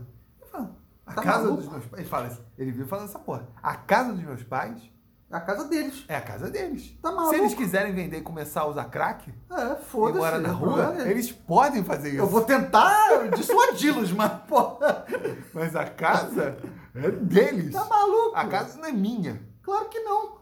Não é. Maluquice essa porra. Tipo, o patrimônio que eles têm É deles. é deles. Tipo, da forma como tá andando, parte vai pra nós, pra mim e pro meu irmão. Mas eu não posso estruturar minha vida Tá doido. da mesma forma como também os pais também não podem, no, no ato ter um filho, pelo menos há muito tempo, nessas expectativas de que, É. né? Não é toa que as pessoas acham que têm cada vez menos filhos, é porque é um tipo de decisão que eu acho que fica muito. que era diferente antigamente. Tipo, às vezes a pessoa ficava presa mesmo. Pô, uma série de decisões eram atreladas a- ao que estava dado. Tipo, porra, caralho, se você ia casar ou não, era determinado se você era o filho mais velho ou o filho mais novo, que ia herdar a porra da fazenda. Você tá Tá falando dessa entendendo? parada, eu, eu- eu- acabou me trazendo um- uma lembrança de um camarada é, com quem eu convivia bastante, assim, eu era bem próximo dele. E eu lembro disso, porque na verdade esse cara foi a única pessoa é, com quem eu tive contato que falava exatamente esse tipo de coisa, assim. Porque ninguém do meu é, círculo de amizade tinha esse tipo de percepção, né? E era assim, porque é, era, era uma casa muito engraçada, não tinha teto, não tinha eu sempre achei essa música super fodida, né? Aí tinha, tinha, assim, era aquela casa é, de subúrbio, né? Que você tem o... a- Parece a- um labirinto. Não, era, até que era legal. É tipo, a frente e o fundo, né? Tipo, a casa da frente e a casa do fundo, né? Aí, ele, aí na frente moravam os avós e no fundo morava ele com a, com a mãe. E... Enfim, a- os pais eram separados, não sei o que e tal. E ele vivia falando que ele tinha... Ah, não, já tenho duas casas. Eu ficava tipo... Como tu tem duas casas, cara? Tipo, a casa da frente dos teus avós, a casa dos fãs da tua mãe, tipo... Como é que tu tem duas casas, bicho? Tipo... Isso não faz o menor sentido, né? É, A pessoa é, é uma, é uma certa. É um, é um grau de dependência, é, é, na verdade, né? Assim, tipo, é, é você não. é, você não. Não perceber, ou melhor, não, não tem a ver necessariamente com percepção, mas tem a ver com uma certa é, falta de, de vontade de conquistar suas próprias coisas, assim, né? De, de, acra- de acreditar que as coisas já estão resolvidas, né? Ali para Sim. você.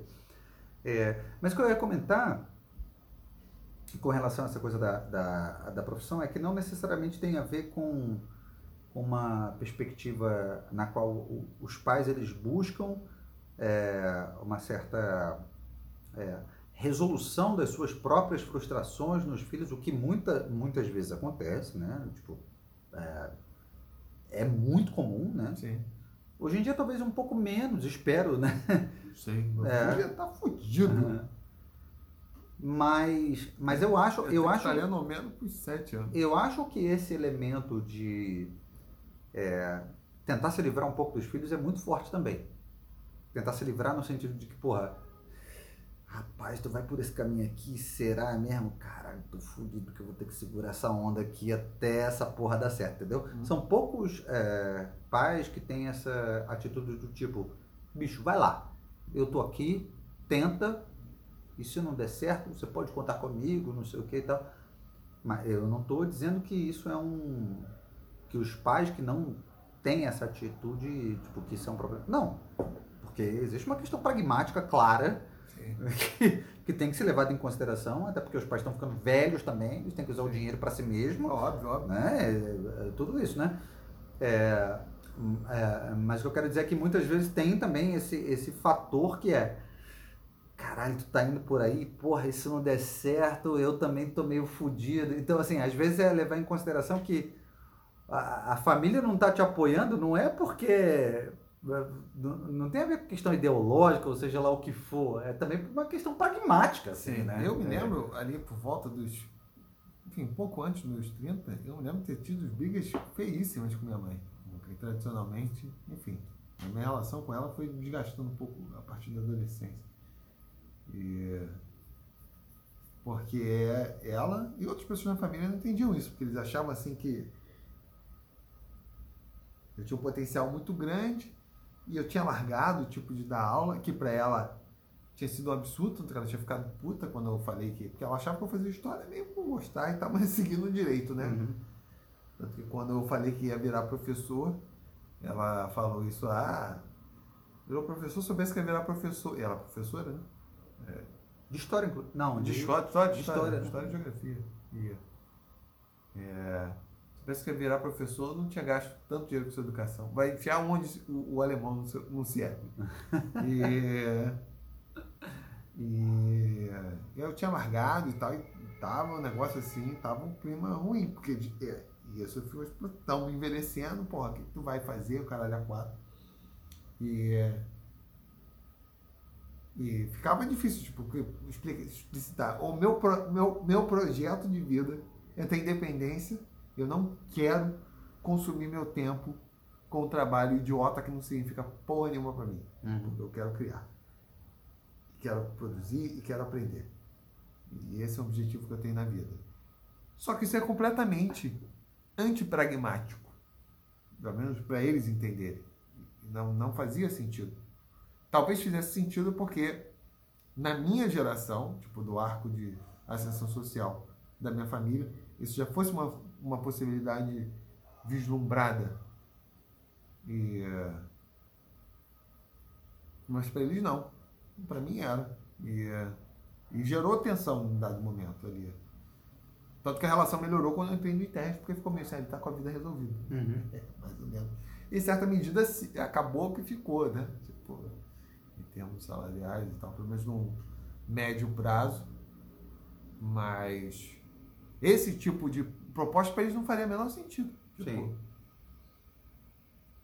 Não faria. E tô falando, mesmo minha mãe que tem uma perspectiva mais intelectualizada, tipo, não faria sentido. É, um tipo de manobra, cara- você fez uma manobra que eles não conseguiam vislumbrar, tipo, caralho, será que isso vai dar certo? Ninguém na família, tal, é. ninguém na família entende. Porque o caminho seria, tipo, Ninguém na ah, vai manter aquilo ali e vai ficar, né? É.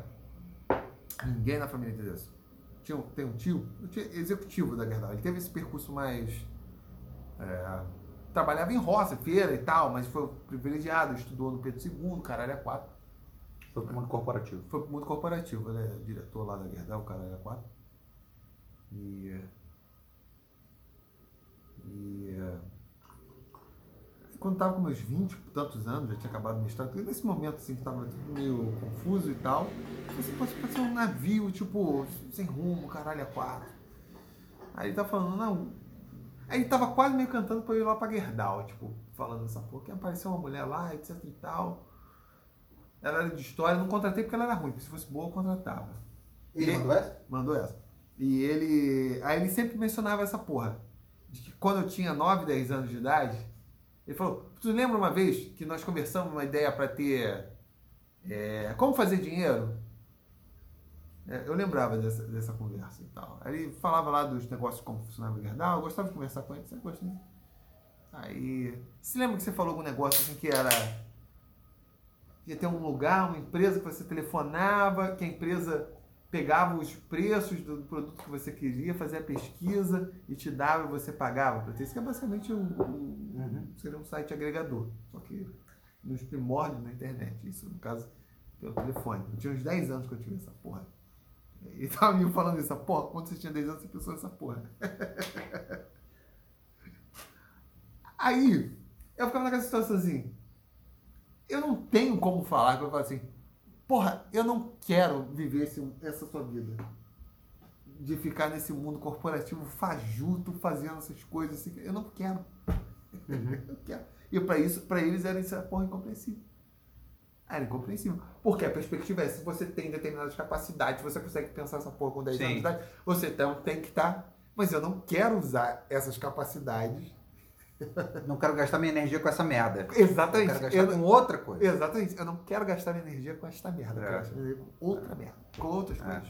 Eu quero Que- usar o mínimo dessa energia para conseguir Exatamente. o, o- aquilo que me sustenta para usar o máximo da minha energia para outra coisa. Exatamente. E essa É. estratégia, para eles, não fazia o menor sentido. Ao mesmo tempo, eu não me sentia à vontade de articular essa porra. Porque ia ficar parecendo uma coisa de maluco. Sim. E não ia ser entendido. Eu já tinha um corte geracional nessa porra. É. Com certeza, com certeza. Né? É. Como para uma parte das pessoas também é a mesma coisa. Ah, não, mas é, nós que somos da mesma geração é exatamente o mesmo problema. Eu lembro é, de ter inúmeras conversas com a, com a minha mãe e com meu padrasto, assim, da gente falar, tipo, eles não conseguiram entender quando eu já estava trabalhando como músico, eles não conseguiam entender, eles ficavam tipo assim, caralho, que porra é essa, né? Porque não tem absolutamente nenhum músico dentro da família, né? E essa parada foi uma coisa que surgiu, tipo assim, sem absolutamente qualquer é, referência direta dentro da família, né? Foi uma coisa que eu atribuo à minha mãe, porque minha mãe ouvia muita música, né? Então eu, eu, eu fico sempre falando assim, tipo, eu acho que porque minha mãe ouvia muita música, eu ouvia muita música em casa, então comecei a gostar de música pra caralho, assim, prestar muita atenção. E talvez tinha algum tipo de aptidão ali, comecei a prestar muita atenção, não sei o quê.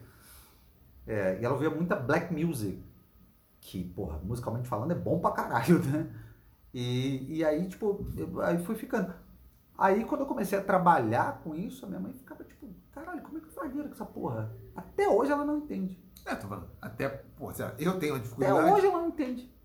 Não, Você que tem um emprego formal, tipo, É, tipo, eu tenho uma certa dificuldade, tipo, que dirá, né?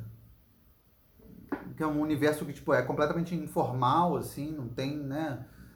E, e a minha mãe, até hoje, eu tô com 35 anos de idade, quando a gente se fala pelo WhatsApp ali e tal, ela vira pra mim e fala, e aí, tá tudo bem, não sei o que e tal, e grana, não sei o que e tal, tipo, bicho, tá tudo bem. Na verdade, eu empresto dinheiro pra ela quando eu preciso. É. É, tipo, ela fica tipo na neura ali, tá tudo bem, tá não sei o quê. Mas é porque, é, falando dessa coisa do corte geracional, porque também a minha mãe, ela, ela, ela tinha muita dificuldade de entender a, a- essa coisa de você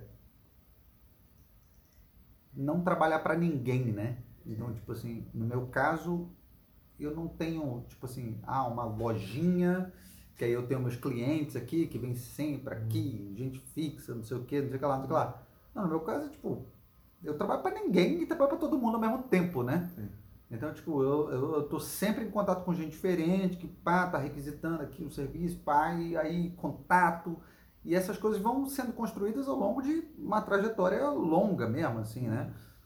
E, e essa dificuldade, e- então tem essa coisa do corte geracional de, porra, porque para ela era, beleza, você vai, você terminou aqui os seus, os seus estudos, né, o ensino médio, não sei o quê, agora o que você vai fazer? Ah, tem que fazer uma faculdade, tem que fazer... Primeiro que eu já nem segui esse caminho, assim, porque eu fui fazer faculdade muito mais tarde, eu fui trabalhar, fui trabalhar, fui viver minha vida, fui fazer minhas coisas, fui viajar, fui ganhar dinheiro, fui... E aí depois eu decidi fazer faculdade, mas por uma necessidade muito mais, assim, é, é, assim, uma, uma, uma vontade mesmo. Pô, tava sentindo falta de estar em sala de aula, de estar na condição de, porra, estar aprendendo coisa e pá, num- num- numa coisa mais organizada, metodológica, não sei o que e tal. Aí foi uma decisão própria. Eu falei, ah, acho que eu vou fazer vestibular, tô a fim de, de estudar de, de novo e tal. Mas já tendo a vida, casado, não sei o que, o caralho é quatro. Então é o, é o corte geracional. E aí, outra coisa é, é o que eu faço com meu irmão hoje em dia, né? Que, pô, a gente tem essa diferença grande, né? Que são 15 anos de diferença. Convivi muito pouco com ele, é, assim, enquanto criança propriamente, né? E saí de casa aos 20, né? E, e, e hoje em dia o que eu falo para ele é exatamente isso. Eu falo, cara, sai dessa, tipo, sai, de, sai dessa preocupação de querer fazer faculdade, tipo, isso não é, isso não é uma questão, assim, uhum. tipo, a não ser que você tenha necessidade, que você, que você queira fazer. Ou, de repente, é, um, é uma, uma, uma, profissão que, caralho, engenheiro, advogado, né? Porra. não tem como ser médico sem fazer uma faculdade. Essa coisa. Mas tipo... advogado, eu, eu falava que a galera ficava puta quando. Inclusive quando eu dava aula lá de lá de Golô da Educação na Academia. Ah, pra ser rábula que você tá falando? É, ser rábula. Eu... Ah, tudo bem, mas aí, mas aí... Tem a prova, da, ainda tem a porra da, da prova da OAB. É. O pessoal passou na prova da OAB, já que não vale mais a porra do, do simplesmente ter um diploma. Então a pessoa pode, porra, devagar. Ah, pode isso? Eu não sabia, não. Não, não, não, não pode, tô falando. Mas, ah, tá. Porque no direito, Susto. o direito é a única profissão que existe esta porra que não basta você o ser diploma, formado. você tem que fazer... Tem que fazer uma prova do O. Porra, aí eu falava... Não, mas na economia também tem uma parada dessa, né? Que você tem que fazer uma... Ah, você tem que não. tirar uma certificação lá. Do Corecol? Acho que não. Tem do Corecol? Eu acho, acho que, que tem uma porra assim, pra, tipo, pra trabalhar em banco, uma porra assim e tal. Tem, tem uma... Corecol? Acho que não. É. Ah, não sei, deve estar falando. É, vou até olhar, é, até olhar é, depois, pode ter um... É. Mas... Eu tenho um amigo meu economista que estava falando disso, que tipo, você precisa, depois você faz o, o curso, aí tem uma, uma, Mas aí eu acho que é para coisas específicas também, é, para você trabalhar, isso, trabalhar num banco, uma coisa assim, uma, não sei. Economista. É. Cara, também não sei se. É. Mas enfim. Porque, tipo... Por exemplo, esse amigo meu que é economista, que inclusive ganhou o prêmio do, do, do Corecon de monografia, ele não tem porra nenhuma dessa é, não é uma prova, né? Certificado, devem. Certificado ah. digital gratuito para economistas, né? Sou obrigado para a inscrição no Corecom. É, inscrição, inscrição. É, mas é só inscrição, né? Não é, uma prova, né? É, como a mesma coisa do CRM, do Conselho Regional de Medicina. Tem é. ter um número lá, mas tu apresentou o diploma. Sim, né? É, não, mas o que eu quero dizer é que, tipo, tem essas é, profissões que elas. Quanto é... custa que é preciso para tirar. É, que é preciso para tirar o Corecon, diploma de bacharel do curso concluído. É. Se é, é, é só no direito que tem essa porra, né? Não sei se é porque houve uma. Não, mas o que eu queria dizer é que são, é que são, é que são profissões, assim, tipo, eu direito. Não tenho, eu, eu, não sou da Débora. Não, eu, eu ia falar, tipo, é, Ai, é, medicina, é, engenharia.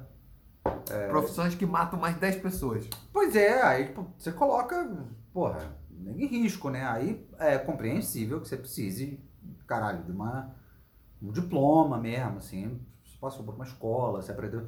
Porque, caralho, né? Aí também não dá, né? Tipo, é. Agora, assim, qualquer outra profissão, tipo. Né? Hum, não é à toa que isso é uma coisa que está mudando mesmo, exatamente por conta é, é, que as profissões, elas Tipo, tá tudo mudando, né? Então, ou menos, né? Vai concluir. Não, o que eu quero dizer é que, tipo, o, o, talvez o direito, a medicina e a, e a, e a engenharia nunca mudem porque, porra, porque tem um, um elemento é, físico mesmo, assim, né? Tu mata a gente. Não, direito não. Porra, uma decisão errada tu mata, né? Ah, mata, mas tô falando, você vai ser advogado? Não. Enfim, mas, mas vai, Cacrui. Enfim. O homem da camisa é... preta e da, da bermuda é, lilás ou rosa. É, hoje tá olha. Comprei uma azul para mudar de ah, é? Pô, azul parabéns, claro. Pô, é. te dá de presente uma bermuda nova. Uhum. E aí. Mas aí tem outras profissões que você não sabe. Por exemplo, eu lembro que eu conheci uma menina, ela é americana. Ela mora lá no. Mora em. Firebird Lake City. Aí eu moro em Washington, que é onde, caralho, tem empresa de tecnologia pra caralho, né? Washington, o estado. O estado, não, ah. não, não o Distrito Federal. E aí ela, e ela falando, aí a gente conversando, não sei o que ela, tipo, ah, tá, tá, tá. o que, que você estudou? Ela, eu estudei História. Puta que É mesmo, estudou história, o que, que tu faz? Ela, eu trabalho no setor de marketing de uma empresa de tecnologia. Eu falei, caralho, é mesmo? E aí, como é que foi essa, essa transição? Ah, ela falando, tipo, ela, não, na verdade não tem transição. A gente já falou disso aqui inúmeras vezes, né?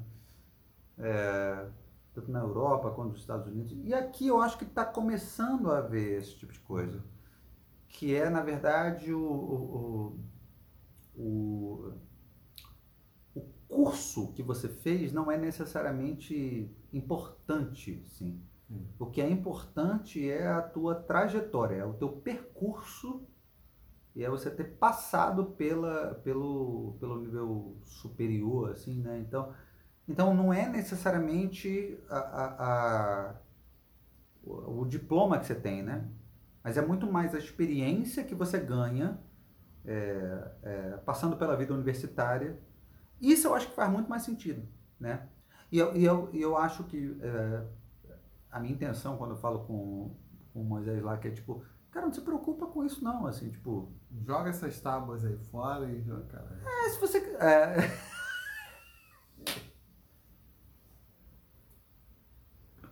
Padum.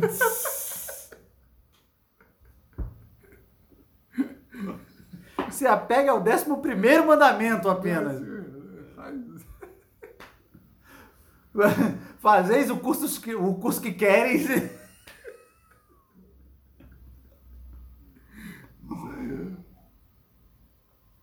Né, o, o que eu venho falando pra ele, tipo, cara, não, não, não, não, não, não fica tão preocupado, porque no final das contas isso não, não importa.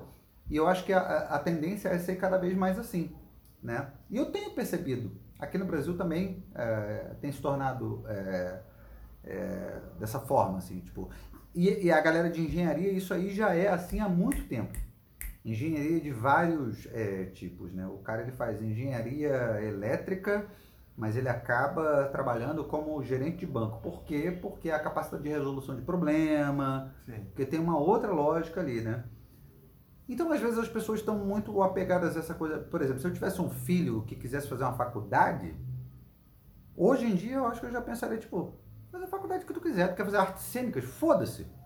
É. Porque não necessariamente isso está ligado a, a, a não ser que você quisesse muito seguir essa profissão, assim, tipo. É. Aí, aí, aí isso é meio foda, enfim. É, é difícil saber. Primeiro que vocês- a educação brasileira é muito ruim. É muito ruim mesmo. Então, a, a pessoa chega na faculdade, ela chega bitolada. E a faculdade às vezes bitola mais ainda. E eh, eu também não sei em que medida a expansão. Também não sei se é, eu estou pensando muito em função do meu campo, que é um campo muito dado. Tipo, o filé é porra, a vida acadêmica, tipo, os próprios empregos como os meus são bastante raros e tal, Uhum. né? É um troço bem. Inclusive É. gera. Ser pesquisador, né? É, Assim, gera inclusive algumas vantagens, e, e- mas também gera mais, talvez, acho que até mais desvantagens. É, porque você fica ali numa espécie de um limbo, você nem está no que, que é o- a profissão de todo mundo, que é ser professor de educação básica, Uhum. mas também não está na academia sendo professor do ensino superior. Você está numa posição ali muito. Muito. Mas você tá fazendo aquilo que ninguém faz, É, que é mudar a sociedade. em tese. Você está lá atuando vida real, entendeu? Ah, caralho. Não tá teorizando aí, não sei o que, você tá aí, ó, atuando em campo, entendeu? Em novembro eu vou estar na UF falando lá o que faz o historiador. Isso, Vou falar um isso. monte de merda Você lá. vai ficar 15 minutos em silêncio. Falar, ó, compõe pra caralho, leio textos pra cacete sobre assuntos como, por exemplo, o Eduardo Goria, que escreveu até o texto filme sobre um artista, é, um ilustrador. Porra, escritor. seria foda. Seria foda tu chegar lá na, na, na mesa. Quantos minutos eu tenho pra falar? 15. Não, uma aula inteira, as duas horas.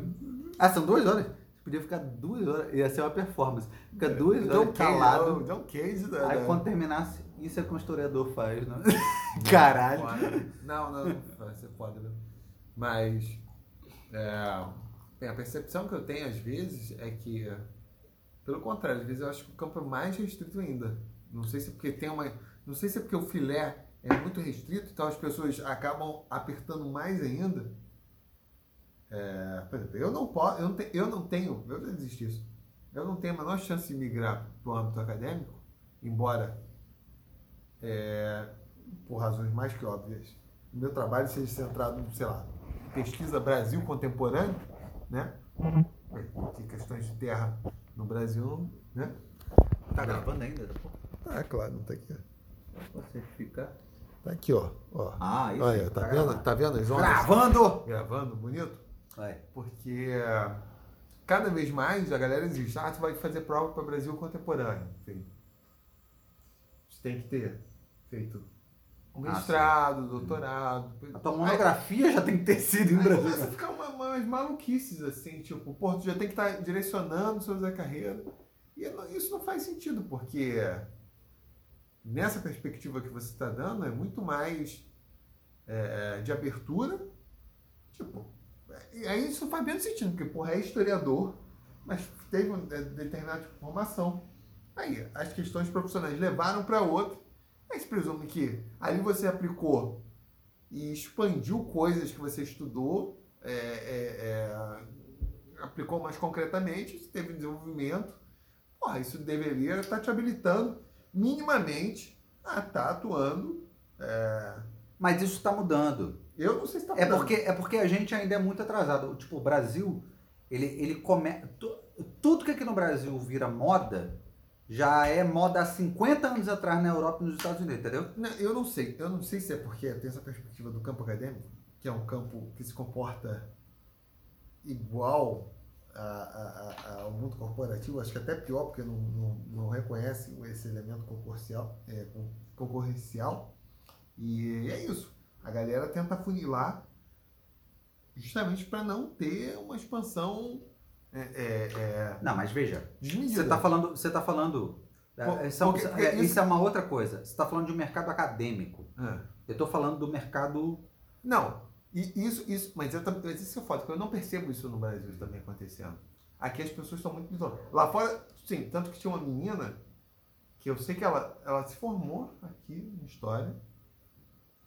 Inclusive, a área que ela seguia na graduação era, era medieval. Ela meteu o pé, foi para Irlanda, só com a graduação, se formou.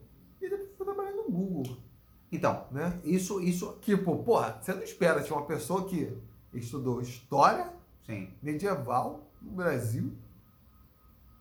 Porra, trabalhar no Google? Sim. Mas. Oh, Exatamente, porque o pessoal viu alguma coisa lá, não sei o que foi, que, que, que Mas é fazia sentido. Isso, ela foi, isso foi. é, assim, essa trajetória dentro do ambiente acadêmico, eu entendo é, é, isso que você está dizendo e eu consigo reconhecer não a, a- a- a- a necessidade ou legitimidade, mas eu, mas, eu, mas eu entendo o funcionamento, né? É, e eu acho que tem uma, uma, uma ideia de tentar afunilar mesmo para poder eliminar concorrência, né? Sim. Então, tipo, você você subtrai o número de participantes do concurso assim a um, a, a um- nível é, tão específico que só mesmo quem é daquela área ali tão específica, não sei o que, vai conseguir concorrer àquela porra ali. Me parece muito mais preguiça da banca Sim, dos é. avaliadores do que qualquer outra coisa, assim, sinceramente. É, e especialmente porque aqui no Brasil começou-se a, a, a- ter um, um, né, nos últimos anos, assim, um, um- né, pô, tem doutor pra caralho, tem mestre pra caralho, não sei o quê, tipo, em termos, claro, falar pra caralho é, Sim, é um é, pouco é, exagero, mas não, porra. mas, tipo, é, você começou a ter tanta gente, né? Então, esses caras, eles encontram formas de tentar... Porra, vamos, vamos diminuir isso aqui, porque senão Sim. vai dar muita gente, não sei o quê. Tá? Então, eu acho que segue um pouco esse caminho aí. Mas, mas no, no ambiente, no setor privado, eu acho que, que já está mudando um pouquinho, que já não é mais é, tão assim. tá ficando um pouco mais parecido com como é a Europa há muito tempo, né? Os Estados Unidos há algum tempo.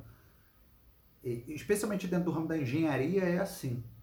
Porque a engenharia tem essa lógica do tipo, tu é engenheiro, tu resolve problema. Então, Sim. independente, pô, vem, vem pro banco. Porque a, a mental. Porque é essa parada, né? Tipo, ó, tu fez curso de engenharia, tu aprendeu a resolver problema. Seja ele um problema de eletricidade, ou um problema de construção, ou um problema de trânsito, ou seja lá o que for. Tu aprendeu a resolver problema. Então vem pra cá que eu vou saber te aproveitar de alguma forma aqui, né?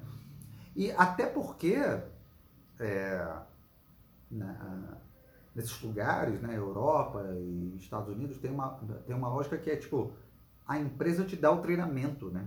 Sim, é. Então o cara ele não precisa, tipo, vir pronto, né? É, Não, tanto que um dos problemas do, do serviço público é exatamente esse. É, muitas das, das tarefas em si do corrente, elas são extremamente idiotas, elas são super procedimentais. Mas elas se tornam meio opacas, obscuras, porque tem uma galera que não quer passar isso. sim. Tanto que foi um dos poucos momentos assim que eu me arrependi assim, acho que inclusive na minha vida, de não ter aberto o bocão falado. Tem, tinha uma colega que ela entrou por cota. Bem, ela negava que tinha problema de audição e tal, aparentemente tinha mesmo. né? É bonita ela. E é... Aí mal eu entrei, eu vi isso, o chefe, uma outra funcionária que era concursada, falou, não, porque fulano não sabia fazer essa coisa. Ah, parece retardada, sei lá o quê. Aí eu aquela porra, falar que, fiquei com vontade de falar assim, que porra é essa de falar assim com uma colega ainda na minha frente, isso aqui eu acabei de entrar, que ela entrou comigo, né? Mas por que que ela? Às vezes eu faço isso. Mas me arrependi. E pior é isso. Não tinha como saber, porque nada era explicado Uhum. como que é, como que sei lá o que, babá. E boa parte, pelo menos a minha experiência no serviço público é isso. São as pessoas retendo informações que não são informações que exigem um longo aprendizagem, um aprendizagem técnico dentro da organização ou aprendizagem técnico prévio, que você tem uma formação prévia que explica o que você está ali. São informações triviais que as pessoas retêm para se reproduzir. Aí gera uma porra dessa. As pessoas não sabem que ninguém Passou aquela informação. pa- exatamente. Não teve exatamente essa coisa da formação. Uhum. Porque qualquer pessoa medianamente inteligente, Sim. até submedianamente inteligente, saberia fazer. Desde que explicasse, caralho, é quatro. que é Mas o que eu queria dizer com Pô, isso? pô, Porque, tipo, a pessoa mais inteligente possível, deixa eu tá lá, como, como que funciona essa porra? A durante o tempo não vai entender porra nenhuma. O que eu queria Porque dizer. tem uma série de, de, de, de coisas, aí, inclusive algumas que não fazem o menor sentido pra uma pessoa inteligente. Sim. Que a pessoa inteligente depois do momento vai falar, porra, mas é assim? Que é assim essa porra? Não faz o menor sentido o negócio. Né? Pra mudar, né? Exatamente. Vai falar isso vai se fuder, porque É. ninguém quer mudar. Né?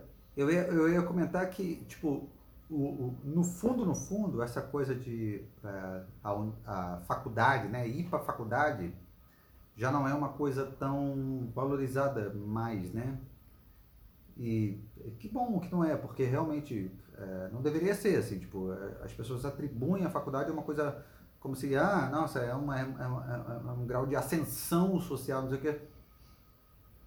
Peraí, né? Porque um, um mecânico que consegue gerenciar bem os seus recursos ali, consegue abrir uma, uma empresa e expandir o negócio muito melhor do que. Né? Na verdade, a universidade, eu sei que eu sou elitista pra caralho, mas enfim, eu sou adepto do modelo alemão. A universidade era para as pessoas realmente que estão interessadas Não, num mas eu- aspecto mais reflexivo e científico. Com certeza, com certeza. Isso não necessariamente é para todo mundo, nem todo mundo. E não quer Mas dizer isso, que. mas isso não diminui o cara. Eu sei que não diminui, É, pelo não, contrário. eu tô falando para as pessoas aqui que estão vendo.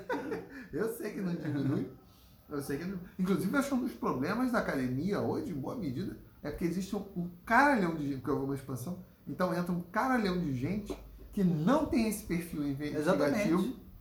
Elas ocupam os espaços, aí elas criam falsas problematizações, elas criam enfim, ela- ela- pelo contrário, eu acho que na verdade elas acabam excluindo as pessoas que têm o perfil mais é, é, é, investigativo, científico, de entender a coisa, porque essas pessoas são mais lerdas, elas demoram mais tempo a apresentar. Mas o que eu queria dizer é. Elas apresentam opiniões mais impopulares, né? Pelo contrário, eu acho extremamente O contraproducente. que, eu, o que eu quero dizer é que, tipo, é- é, parem com essa mania de achar que todo mundo tem que fazer faculdade, entendeu? Então, tipo, eu falo lá com, com, com, com o Moisés da Tábuas lá, o, o meu irmão. Cara, você. Porque, inevitavelmente, ocorre uma, uma comparação, né? É, E eu vivo falando pra ele, falo, cara, você não precisa ir pra faculdade. tipo, Não, mas às vezes tem um aspecto... pra faculdade. Não, porque ele é um cara completamente. totalmente criativo. Ele manja de, de. Caralho, ele tava criando jogos, ele me mostrou, tipo, ele criando jogos. E, cara, investe nessa porra. Aprende a fazer essa porra aqui, ó, bem pra caralho. E você não precisa. Mas aí que tá, se você tem uma expansão muito grande, às vezes você espera de um determinado cara que está numa classe social que tenha feito faculdade. Não, mas aí, mas aí não precisa ser uma obrigação. Ele pode fazer no tempo dele. Ah. Não tem que ser uma coisa no sentido de, porra, eu tenho que passar por isso aqui para eu conseguir me Sim. dar bem na minha vida, entendeu? Sim, sim, tudo bem.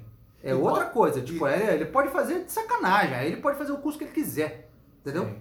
Ele não precisa fazer um curso que vai determinar a vida dele. Uhum. Até porque ele é bom em outra coisa. Aí, tipo, ele é bom em outra coisa que ele já está conseguindo desenvolver de outras formas. Ele não precisa passar pelo, pela, por essa trajetória de ir para a universidade. Tipo, ele já está conseguindo desenvolver isso de outra maneira. O que falta são habilidades que ele não vai conseguir adquirir passando pelo curso universitário. Sim. E aí ele adquire essas habilidades de outra maneira. Agora, se ele quiser passar pela. Aí ele vai e estuda o que ele quiser. Sim. Não tem nada a ver com, tipo, ah, eu preciso passar por isso aqui, porque isso aqui vai determinar a minha vida profissional, não sei o que, tipo, entendeu? É, às vezes o cara vai adquirir essas habilidades, mas ele pode adquirir isso também, sei lá, pelo, pelo percurso. É porque o nosso percurso universitário é muito bitolado. E. é, porque em tese ele poderia considerar. A minha experiência na universidade vai me adquirir, sei lá. Eu estou fazendo Contato, jogos. networking, não sei o que Não, tal. tô pensando em habilidades até objetivas mesmo, tipo, sei lá. Tem uma dificuldade de, de estruturar o espaço para fazer os jogos e tal. Sim. Fazer uma coisa, sei lá, Sim. de arte plástica, sei lá. Sim. Né? Pra- Ou curso de administração.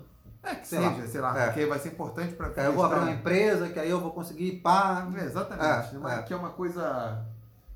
É mais a. genérica, mas ao mesmo tempo dá um conhecimento técnico, assim. É mais você, ah, como falar, ah, fortalecer um ponto que você se sente deficiente, né? ainda, Isso. né? né? A contabilidade do negócio e tal. Sei, né?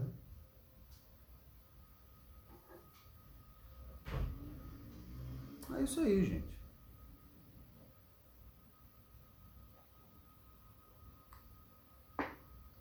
No final das contas, filhos para que tê-los? E se não tê-los, como é que é? Por que comê-los, é isso?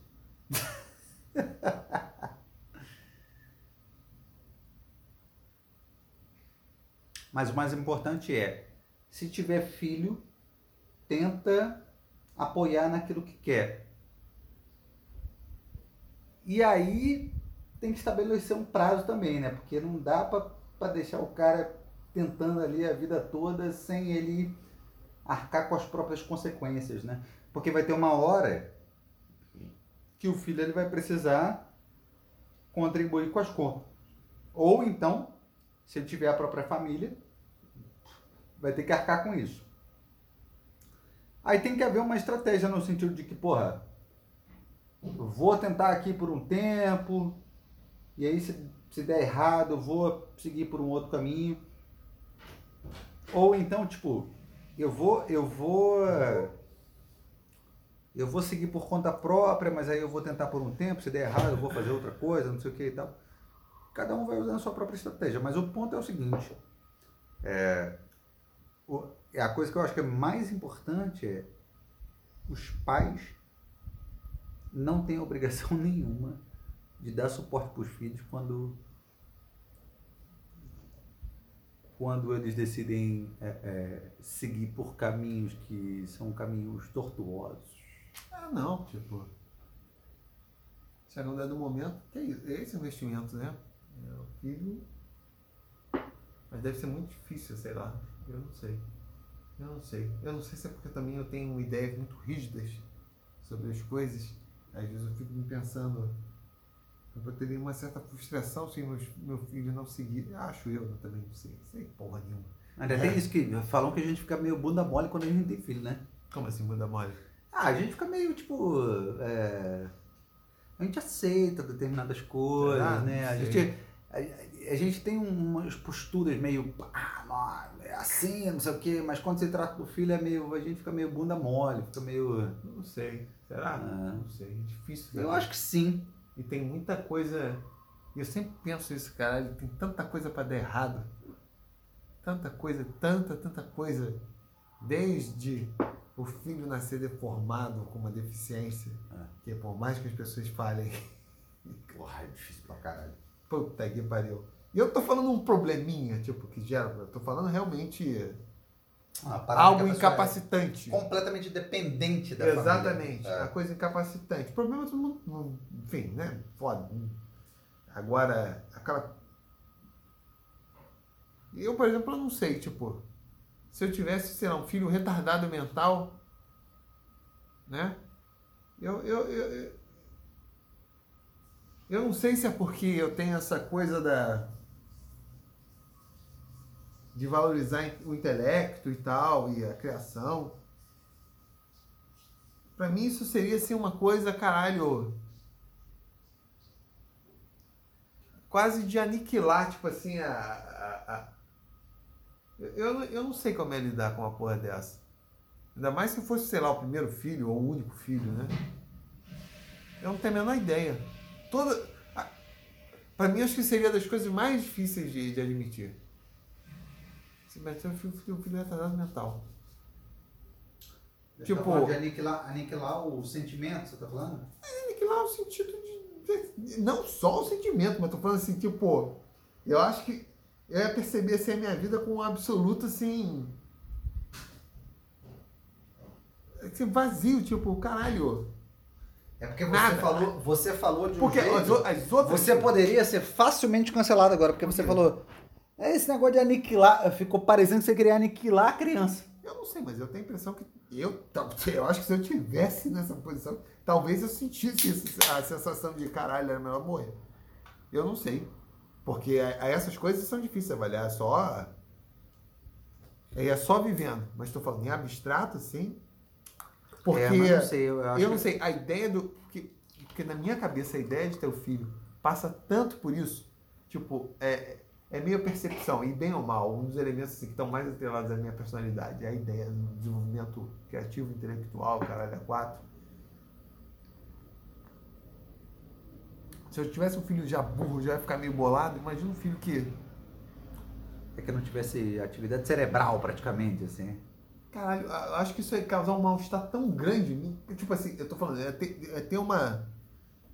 ia causar um, um- um- sei lá, tipo, de- ia ser um negócio assim de, de- de obscurecer a vida toda, tudo, tudo. Ia ser um negócio assim É, mas muito, a- a- muito, muito. Você sabe uma coisa que eu acho que. É... Eu sei, sou escuro, mas enfim.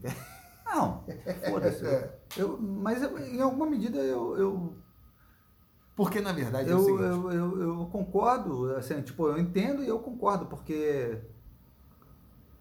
eu- mas é, no meu caso é muito mais complicado, porque eu, eu, eu nem pensaria nessa possibilidade. Assim, a, a verdade é que se acontecesse de de repente. Porque, por exemplo, eu, eu, eu tenho uma relação estável, não sei o que e tal, que é diferente, né? E, e isso tudo é muito claro. Eu não quero, absolutamente. Isso, isso, isso, para mim não é uma dúvida. Uhum. Para mim é tipo, eu não quero. Tipo, não quero, não quero, não quero. Então, por favor, faça a- a- a- o uso do seu medicamento para evitar, eu faço uso daquilo que eu posso usar para evitar, é, que é a camisinha, né? Então a gente une forças para evitar. É sim, caralho, então, Com radical. certeza. Caralho. Com certeza. Hum. Enquanto não existia uma pílula pro homem, né? Eu tomaria também. Junto os dois, aí tipo, beleza. É, porque quando existia anticoncepcional pro homem, você é o primeiro a estar tomando lá. Então. Toma os dois ali e fica tranquilo. Mas, né, digamos que, sei lá, existe chance, né? Sim, Assim, sempre tipo, tem. é, sempre tem, né? Vai que aconteça, né? A minha primeira. Peru buceta sempre tem chance. É, exatamente. Juntou ali e fudeu, né? Fudeu, né?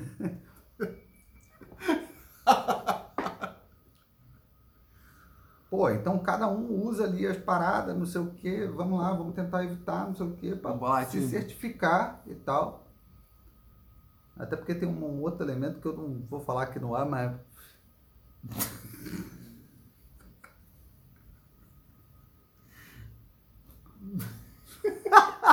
eu vou falar então.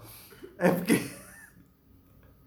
É porque também tem um elemento de, de como é que, é que eu vou dizer? De profilaxia, é mais, é mais fácil, é mais. Porra, porque puta que pariu, caralho, é, é. Dá um trabalho do caralho limpar tudo depois. É mais fácil só pegar e zunir o negócio ali. Mas enfim, se, se. Bom, digamos que aconteça, a minha primeira opção seria sempre porra, vamos tomar uma pílula, vamos fazer uma parada aqui, a pílula do dia seguinte, não sei o que, vamos tentar resolver. E aí, se mesmo depois disso, não sei o que, pá, ih, caralho, fudeu, não, não deu certo, não sei o que lá, eu ia apelar para uma parada ilegal. Se ela tivesse ok com isso, porque, cara, pra mim é tipo, eu não vejo a minha vida e eu, eu, eu tenho uma parada também que eu percebo é, é, que, que tem muita gente que tem uma preocupação com relação a, a envelhecer sem ter uma pessoa para cuidar de você no sentido. Eu acho, porra, maluquice. Pô, aí é, é meio. É um nível de egoísmo um tanto quanto É, isso eu acho- extremo, isso assim. eu acho tipo, porra louquice, né? é. Porque é a mesma, é a mesma parada de, de ter a casa do. Sacou? É, isso aí eu já acho porra louquice, né? Mas, por exemplo, a sensação que eu tenho, tipo, o- que me dá a ideia de ter filho, tipo, isso eu tenho bastante tempo, né? Desde moleque, tá? 12, 13 anos. Seria de passar as coisas que eu sei e ter alguém que seja mais ou menos como eu, um pouco melhor. Né? tanto intelectualmente ou moralmente, enfim. Porque eu gostaria de ter alguém, tipo, fico pensando nisso. Claro que teve outras pessoas, minha mãe, o caralho, a quatro, mas. Tipo, hoje eu sei coisas que eu poderia falar pra mim quando eu era mais novo e não, não tinha alguém pra falar. E eu seria essa pessoa. Também não sei, eu não poderia estar comprando, cumprindo. Enfim, talvez as pessoas sempre sintam essa coisa, porque. É verdade. Mas enfim, É. é uma sensação que eu tenho, assim, de. é, tem coisas que eu gostaria de falar para alguém mais jovem como eu. E eu acho que faria, tipo, se eu tivesse ouvido aquilo mais novo, seria melhor do que eu sou hoje. E Não adianta essa, porra né? nenhuma. Eles vão Não fazer a adianta porra nenhuma. Não adianta porra Mas nenhuma. minimamente Mas você é verdade. Fez esforço, né? É. A única coisa que me fez pensar sobre isso foi a, a, a minha ex-mulher, a Cíntia. Ela falou uma parada que foi quando eu é, me dei conta da. De repente, assim, tipo, foi quando eu comecei a pensar sobre isso. Porque eu sempre falei com muita naturalidade sobre a morte, assim, tipo, que eu não, não tenho o menor problema com a, com a, com a morte e tal. Principalmente depois que ela acontece depois de 7 mil anos. Assim, tipo, eu não, eu, eu não procuro a morte, Mas tipo, se alguma coisa. Só tomando. ah, não, isso é bueno. É. Acho que. Mas, mas, tipo, se acontecer, beleza. Em algum, em um momento ela vai acontecer. E eu espero que sim, aí é que tá, tipo, porque eu não quero viver, caralho, ter uma vida. Pô, imagina, cara, viver 90, 100 anos. Nossa, que cansativo. 700 que é, né? É, tá maluco, né? Aquele filme, o, o Entrevista com o Vampiro, né? Deixa muito claro o quão cansativo. Eu nunca vi esse filme. Pô, esse filme, esse filme é. Ele deixa muito claro o quão cansativo é ter uma vida eterna, cara. Tipo, ou minimamente longa, assim. É, pô, você perde um monte de gente, não sei o que, enfim, foda-se. E aí eu lembro que ela falou uma parada que tem a ver um pouco com o que você acabou de falar. Que ela falava uma parada que, que que foi o que exatamente me fez pensar sobre essa questão assim da morte, né? Ela falava, pô, eu acho que você, que a gente só morre quando todas as pessoas que lembram de você morrem. Uhum. E aí você morre.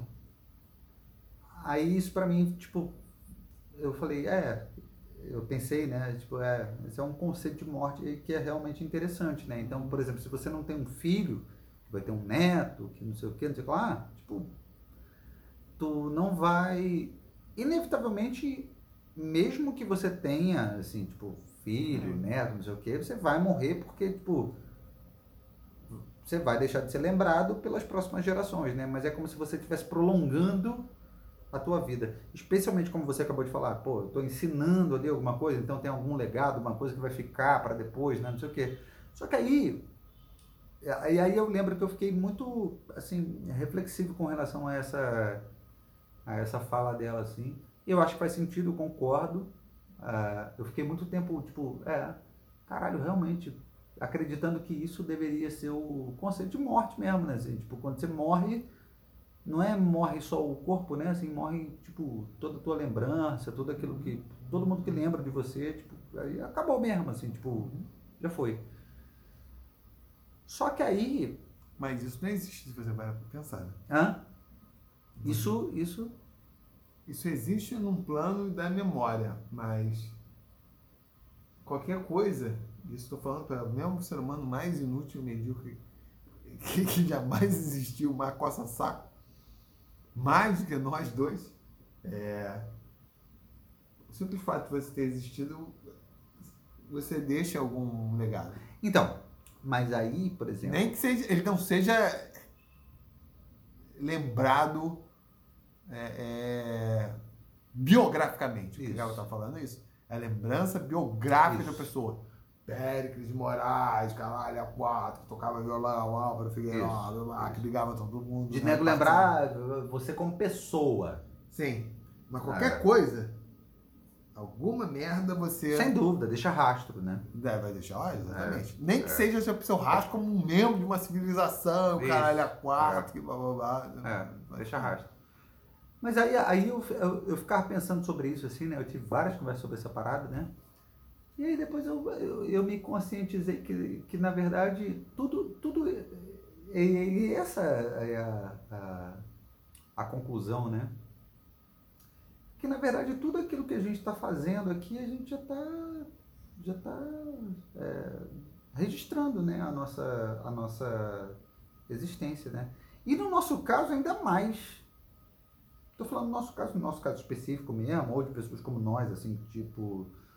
É, que, pessoas que, que fazem questão de produzir algo, né? Uhum. Aí fodeu, porque aí vai ficando, né? E aí, em alguma medida, o nego vai ter contato com essa porra, foda-se. É. é. Eu tenho essa impressão, você fala dessa porra, mas eu acho que no final das contas, parte da produção. Eu até escrevi isso no Instagram. Registrado com gerações futuras. Era uma. Enfim, na verdade foi uma reflexão que comecei a ter ali por volta dos meus 20 e poucos anos e tal. Eu falando, às vezes o que você está produzindo não vai fazer sentido absolutamente. Não é para agora. Não só para agora, pode até ser para agora, mas não é para ninguém que você conhece que está em volta de você. Ah, definitivamente. Porque eu acho que no limite o que você está querendo fazer é uma produção que faça sentido. E isso é importante também às vezes, né? Tipo, são. A minha ex até falava isso, as coisas que eu escrevo, que eu nem acho assim, porque eu acho que até dou uma moderada. Ah, as coisas que você escreve, acho que só fazem sentido pra mim. Então, quem eu tô buscando comunicar é alguém que é parecido comigo. Uhum. Eu sei que existe, eu também não sou tão. Diferente, mas não tão assim. Só faz sentido pra mim no sentido só faz sentido pra você. É isso que ela quis dizer? Só faz É. sentido pra você. Eu falei, pô, eu não sou esquizofrênico, porque na linguagem eu Não, esquizofrênico. não, ela quis dizer, as coisas que você escreve só faz sentido pra você? Foi isso que ela É, quis a dizer? impressão que ela tava dando Ah, é isso, tá. tipo, você escreve muito, enfim. Eu tô falando que muitas das coisas que eu faço são muito autocentrado, porra, É porque você falou, as coisas que. é, você falou, tipo. Ela falou, as coisas que você escreve só faz sentido pra mim. Tô Ah, sim, fazia pra sentido mim. pra ela. Não, não, Não, faz mim- sentido pra você. Pra mim, Ah, tá. né? É como se você é. estivesse escrevendo pra si mesmo. É, escrevendo pra Tá. mim mesmo. E, é, e eu fico pensando, porra, vai que eu seja diferente? Tá. Eu sou tão diferente a ponto de não ter outra pessoa que, tipo, é alguém parecido comigo que vai olhar aquela porra e vai se identificar com aquela merda. Então, é essa, esse é meu público. Ou, Sim. Que, enfim, é essa é essa pessoa. Isso. Que Aí Você não é um ser único em É, 8 é, bilhões é. de nego no mundo. Porra! é essa pessoa com quem eu vou comunicar e vai ter algo a dizer. Então é isso. Eu não vou ficar também me desdobrando pra, porra, diluir o que eu tenho pra dizer, né? Que aí às vezes você não fala com ninguém, porque aquela pessoa que é identificar essa, esse elemento é, que fazia a conexão se perde, porque o troço está diluído, e as outras pessoas também continuam sem, Não Eu- conecta nada. é, aí eu me lembro disso, cara, quando eu tinha meus 20, 21, 22 anos, aí me caiu essa ficha assim, falei, caralho.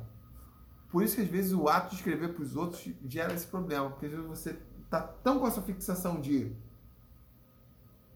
dizer algo pra todo mundo, você não diz porra nenhuma pra ninguém. Quando na verdade você tem algo pra dizer, mas é pra muita gente. E talvez seja alguém que você não não vai estar em volta ali de você. Sim. Eu fico pensando nessa porra. Eu fico pensando assim, cara, se eu tivesse feito, sei lá, várias obras que eu considero geniais, eu, eu tivesse feito. As Ulisses, as, as, a polimórfia do Penderecki. Cara, eu acho que ninguém que eu conheço. Até porque as pessoas não iam olhar pra obra, olhar tipo assim, porra, aí você fez essa porra. Sim. Tipo, ah, esse cara aí que eu conheço, tipo, nem. né, A obra não é tão abstrata. Falar, ah, tipo, precisa ver que é uma coisa aí, mas não é tão que ele é um doido tal, tipo, esquisitão. Ninguém, tipo, não ia repercutir em ninguém. Sim.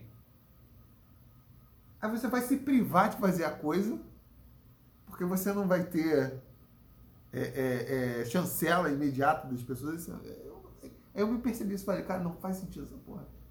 Você fazer as coisas. Claro, É. alguma busca para você tentar conectar, balizar é importante.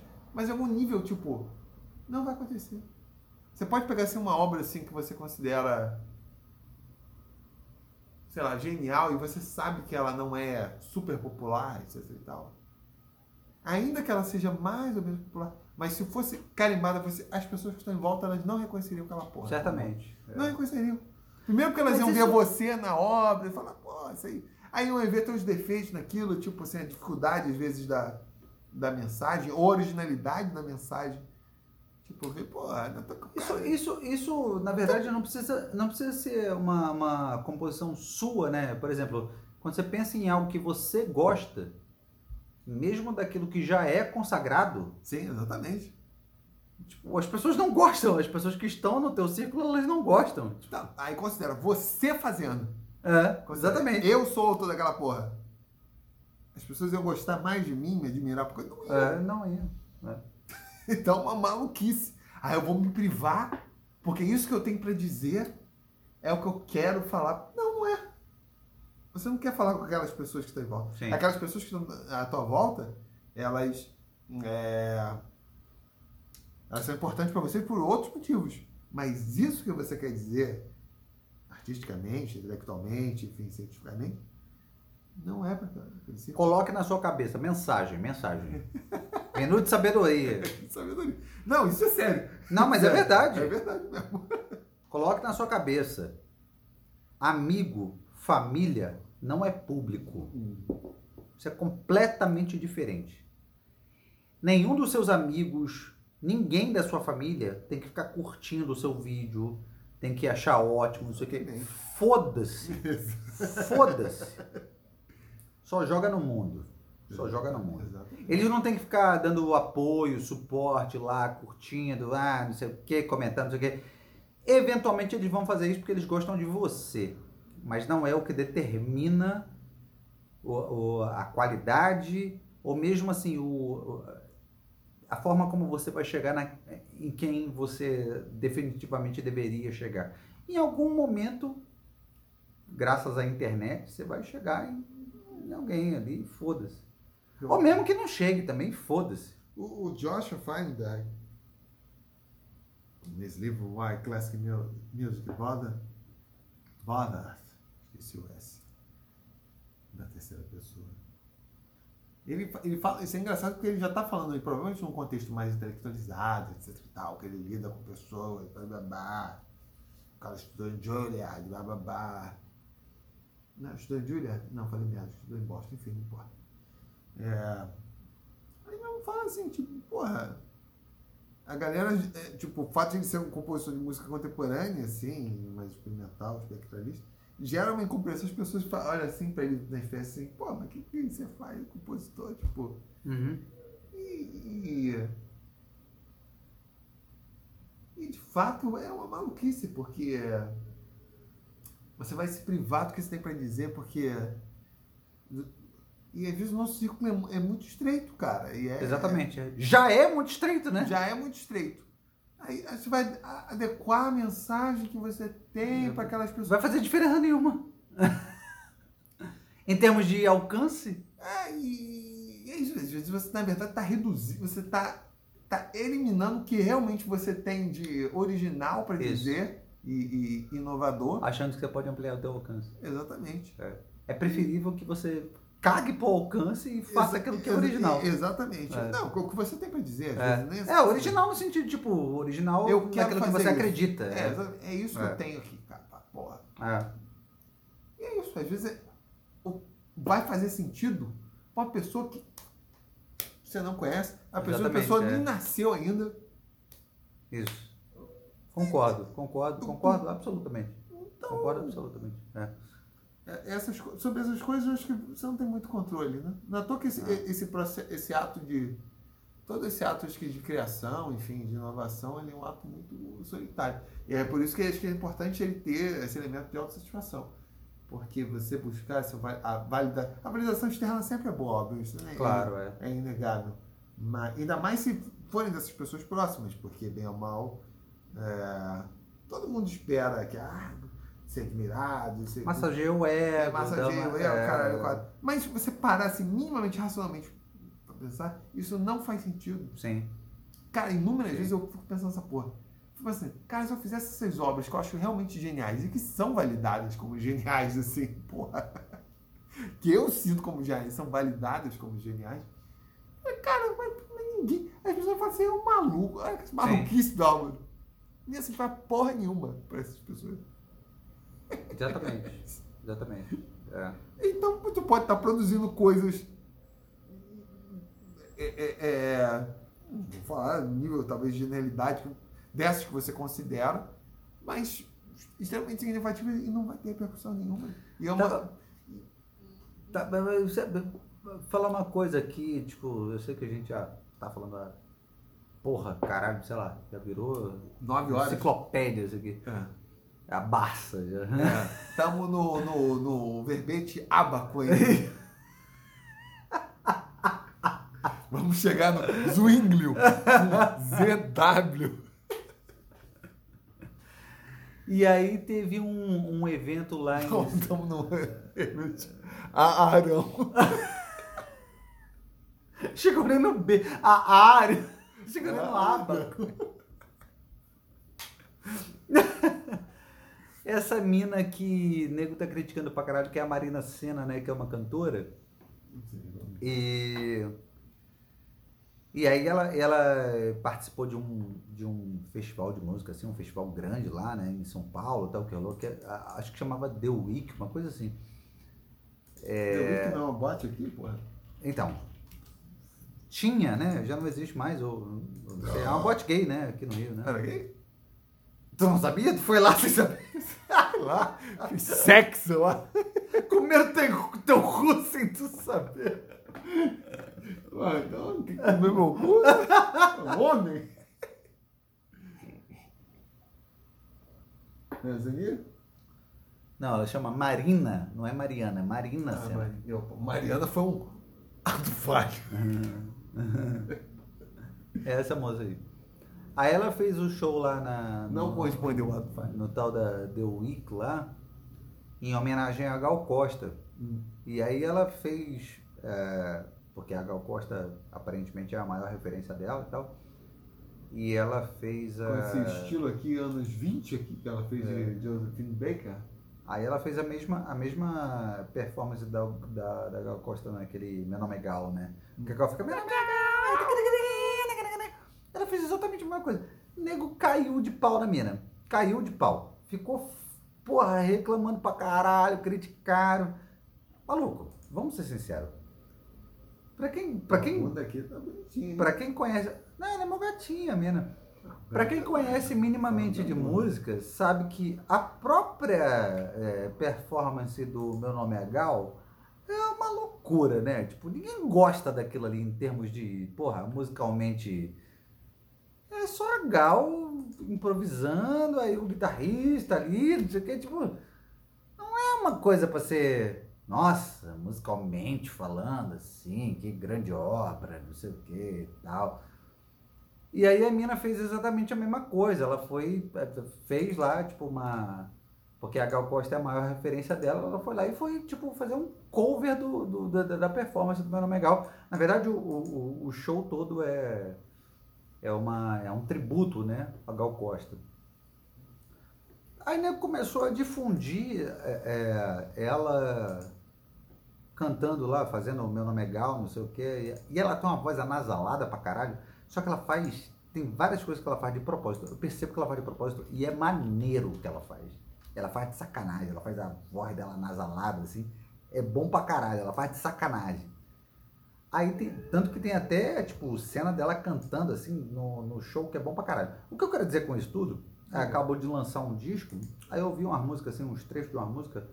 Maluco, a mina é foda. A mina, ela não está é, se rendendo a os, os, os- aquilo, aquilo que é teoricamente é, aceitável né, para uma artista é, pop brasileira. Né? Ela, ela não caiu na lógica de. Ela, ela não se pasteurizou, entendeu? E aí nego tá, tipo, porra, criticando pra caralho, não sei o quê. É claro que o público geral, o público geral não sabe de porra nenhuma, né? Então ela. O podcast mais elitista do Aí Brasil. sim.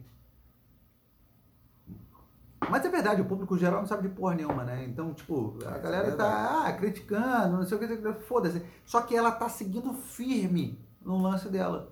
E aí eu parabenizo, porque além dela ser uma boa cantora, ela, porra, ela canta bem pra caralho e tal. E ela usa essa parada da voz anasalada bem pra cacete.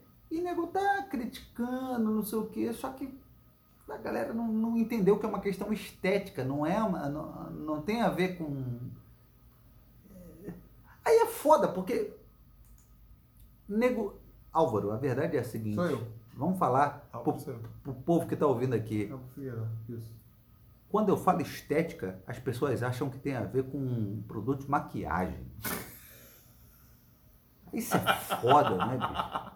Aí tu quer discutir música com essa galera. Aí já era, né, bicho? Tchau.